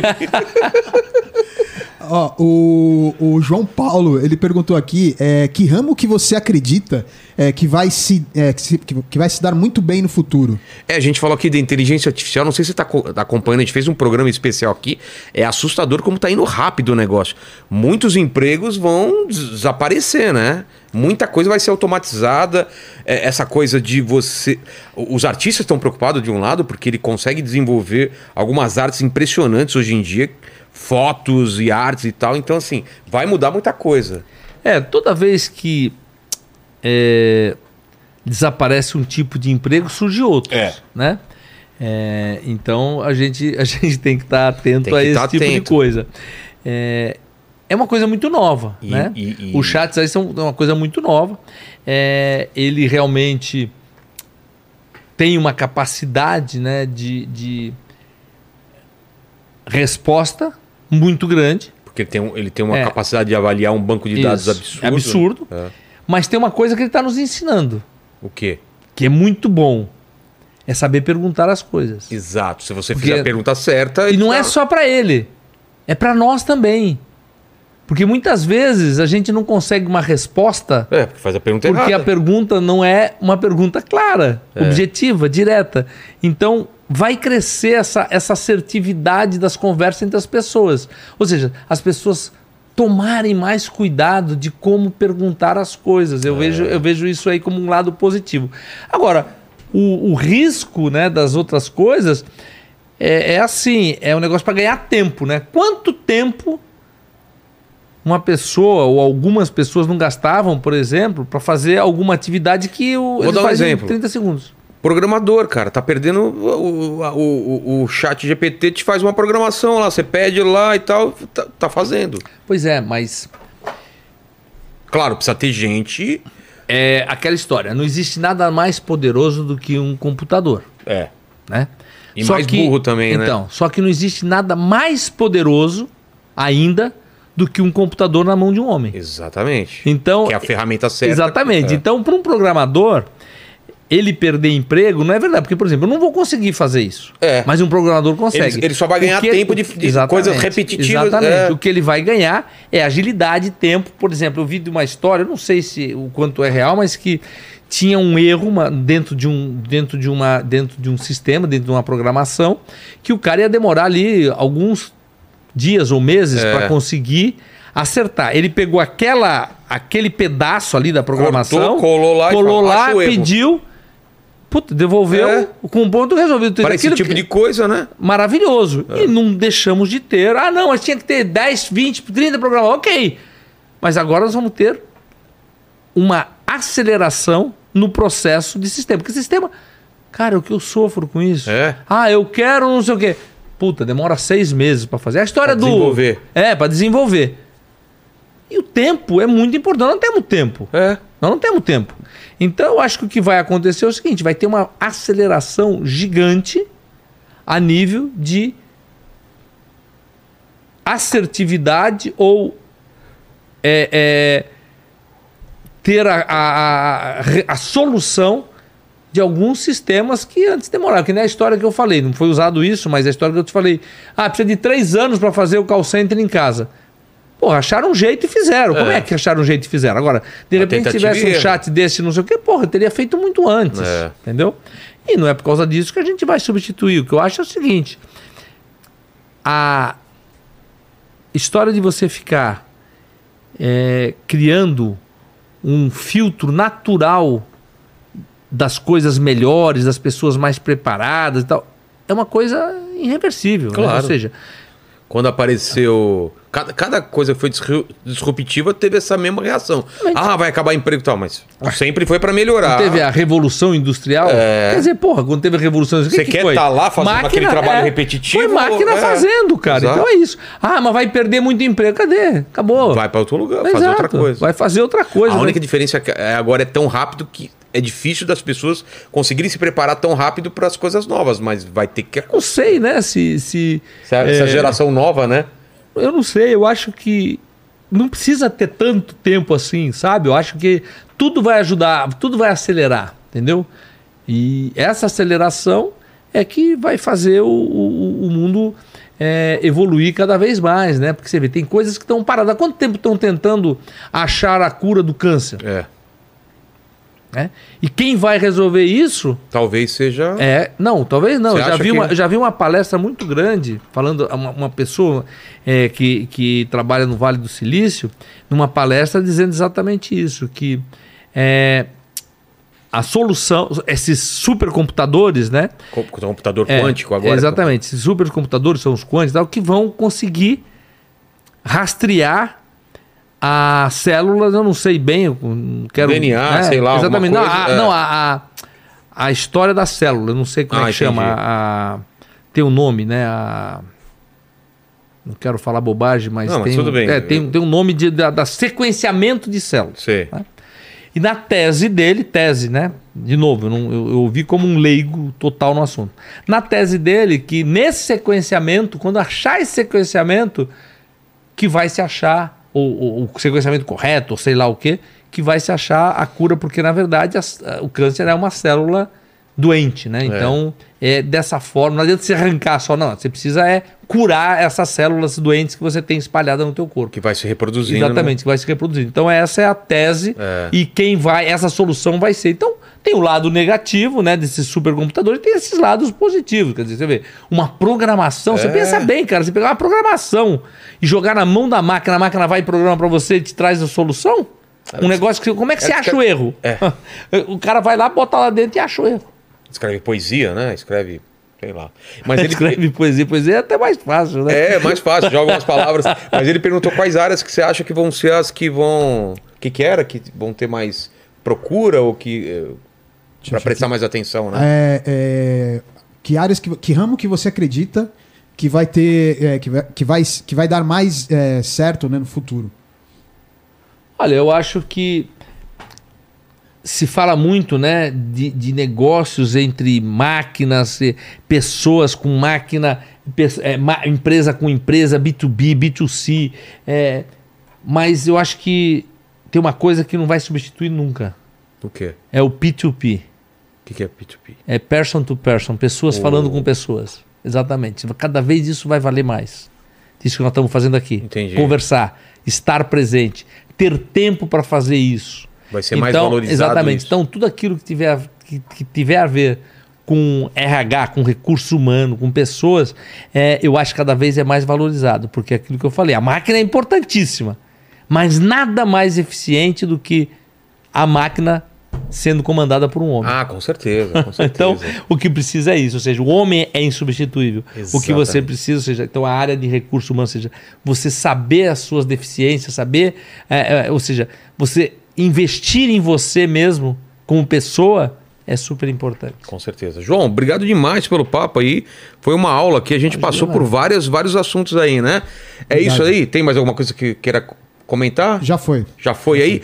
E, João, eu, aqui tem um problema aqui que é o seguinte, eu sempre faço as três mesmas perguntas para todos os convidados aqui. Então, agradecer de novo a tua presença aqui, estou muito honrado. Foi um papo que vale muito. O pessoal vai, não só quem está assistindo ao vivo, esse- essa live vai ficar aí para sempre. O pessoal vai voltar aqui, vai comentar, deixar as dúvidas aí. A gente repassa para você depois desses novos empreendedores que vão estar aí, né, Lene? Exato. Mas a gente falou da tua vida, falou, da- tua trajetória, trajetória. Olha- Olhando para trás, João, qual que você acha que foi o momento mais difícil, assim, um momento que foi meio decisivo na tua vida e que mudou? Difícil em que aspecto, assim? eu- Você escolhe, pode ter sido na tua vida pessoal, na tua vida profissional, Não, alguma coisa tem- que mudou. Tenho, tenho momentos difíceis, né? Eu, É. como, como eu falei, é, eu tive meu grande mentor, que foi meu pai, então a perda do meu pai foi um momento muito difícil da minha um vida. baque, né? Foi com É. quantos anos? Você tava com quantos anos? Ah, isso, isso tem, tem, tem 10 anos. Meu pai estava com. É, eu tenho, tem 10 anos 10 atrás. anos, 10 tá. anos atrás. Foram 10 anos. É, 10, do, é, agora é, por causa do- é 12 anos. Ó, o legal é É. que ele, ele viu tua trajetória, né? Sim, viu, já tinha acompanhar. Polishop, já tinha tudo isso, legal. tudo e tal. Mas foi um momento que para mim foi muito decisório, porque ele sempre foi, de qualquer forma, é, um- uma, uma grande alicerce, uma grande base. Porque eu, eu tinha alguma dúvida. Você ia pra lá mesmo- mesmo depois de Polishop ainda? Lógico, Ah, lógico. que eu perguntava sempre é, e, e sempre ouvia o- os conselhos dele, adaptava, lógico, né? Todo filho é muito teimoso, né? É. É, a gente é muito resistente para as coisas, né? Eu sempre digo, as, as palavras, a gente é muito resistente às palavras é, e nós somos é, é, muito, é, é, nós aceitamos muito bem as atitudes, né? Então é muito importante as atitudes, né? Quando a gente está fazendo alguma coisa, as pessoas estão olhando aquilo que a gente está fazendo e a gente é muito sensível às atitudes e, e muito resistente às palavras. Então acho que esse foi um momento para mim muito que me marcou bastante, foi essa essa essa história. Tam- Também minha mãe depois, dois anos depois mas é, foram momentos que me marcaram bastante porque eu tinha uma relação muito boa com ele, então era era aqui com a minha mãe também, então era muito bacana para mim eu é, eu poder dividir tanto as minhas conquistas como a- as, minhas dores. né? Exatamente. A segunda pergunta é o seguinte: não sei se te avisaram, João, mas a gente vai morrer um dia também. É. Você espero que demore um bom tempo, a gente ainda faça muita coisa, mas esse vídeo vai ficar para sempre na internet. Quem voltar daqui 392 anos Uhum. no futuro e estiver vendo esse papo, pode querer saber quais seriam suas últimas palavras, seu epitáfio. Deixa para o pessoal aí. Olha, eu acho que a minha, como última palavra que eu deixaria né, dentro dessa, dessa história é que é importante você ter um propósito na tua vida. Ou seja, e Saber para onde está indo. fazer para onde você está indo e saber que é importante você fazer a diferença para as pessoas, ou seja, transformar vidas dentro daquilo que você pode fazer. Ou seja, é, você não vai conseguir mudar o mundo, mas para aquela, aquelas pessoas que estiverem próximas de você, Se você já conseguiu vai mudar. fazer a diferença. Claro. Então, vale para aquelas pessoas, que seja uma, que seja cem, que seja mil, que seja duas mil. Faça a diferença para as pessoas que estão próximas de você. Sabe que eu falo isso sempre aqui no podcast, eu reafirmo isso também. Se eu conseguir fazer diferença aqui com esses papos, trazendo pessoas como você aqui, ou tantos outros convidados que vieram, eu já tô felizão. Falo, nossa, aquele papo que você teve com tal pessoa, o que é que a gente escuta, né? Cara, aquilo me abriu a cabeça, ou foi legal para mim, ou, ou- aquele pastor que você trouxe que deu aquela palavra no momento que eu precisava, ou aquela pessoa que passou por aquele momento que eu tava também em depressão. Então, isso faz muita diferença para as pessoas. Não, é você deve escutar muito isso também. Sem né? dúvida. É, É muito isso bom. isso é, é, é o que eu tive, né? É, é, quando eu falei com, no- na, minha, na minha base familiar, né? É, Tá devolvendo, né? E é o poder transmitir, foi o que eu falei, uma das coisas que me fez eu participar do programa, para poder também dar um pouquinho disso como propósito de vida, ou seja, oferecer um pouquinho disso, é, mesmo sabendo de todos os riscos, todas as, a- as coisas que você tem que abrir mão do outro lado, É. que é a, a, as tuas, a, a, sua individualidade, a, a, sua. é, é, entre aspas, o, o- seu cantinho, né? Que você acaba tendo uma exposição e isso É. mais vale a pena pelo resultado. Total. E a terceira pergunta é o seguinte: você tem algum questionamento, alguma dúvida ainda na vida? Se tiver, divide aí com a gente. Olha, eu acho, eu acho que é, eu, eu, eu sou um grande questionador, né? Então tudo aquilo que eu não consigo entender, o que eu não entendi, eu questiono o tempo todo.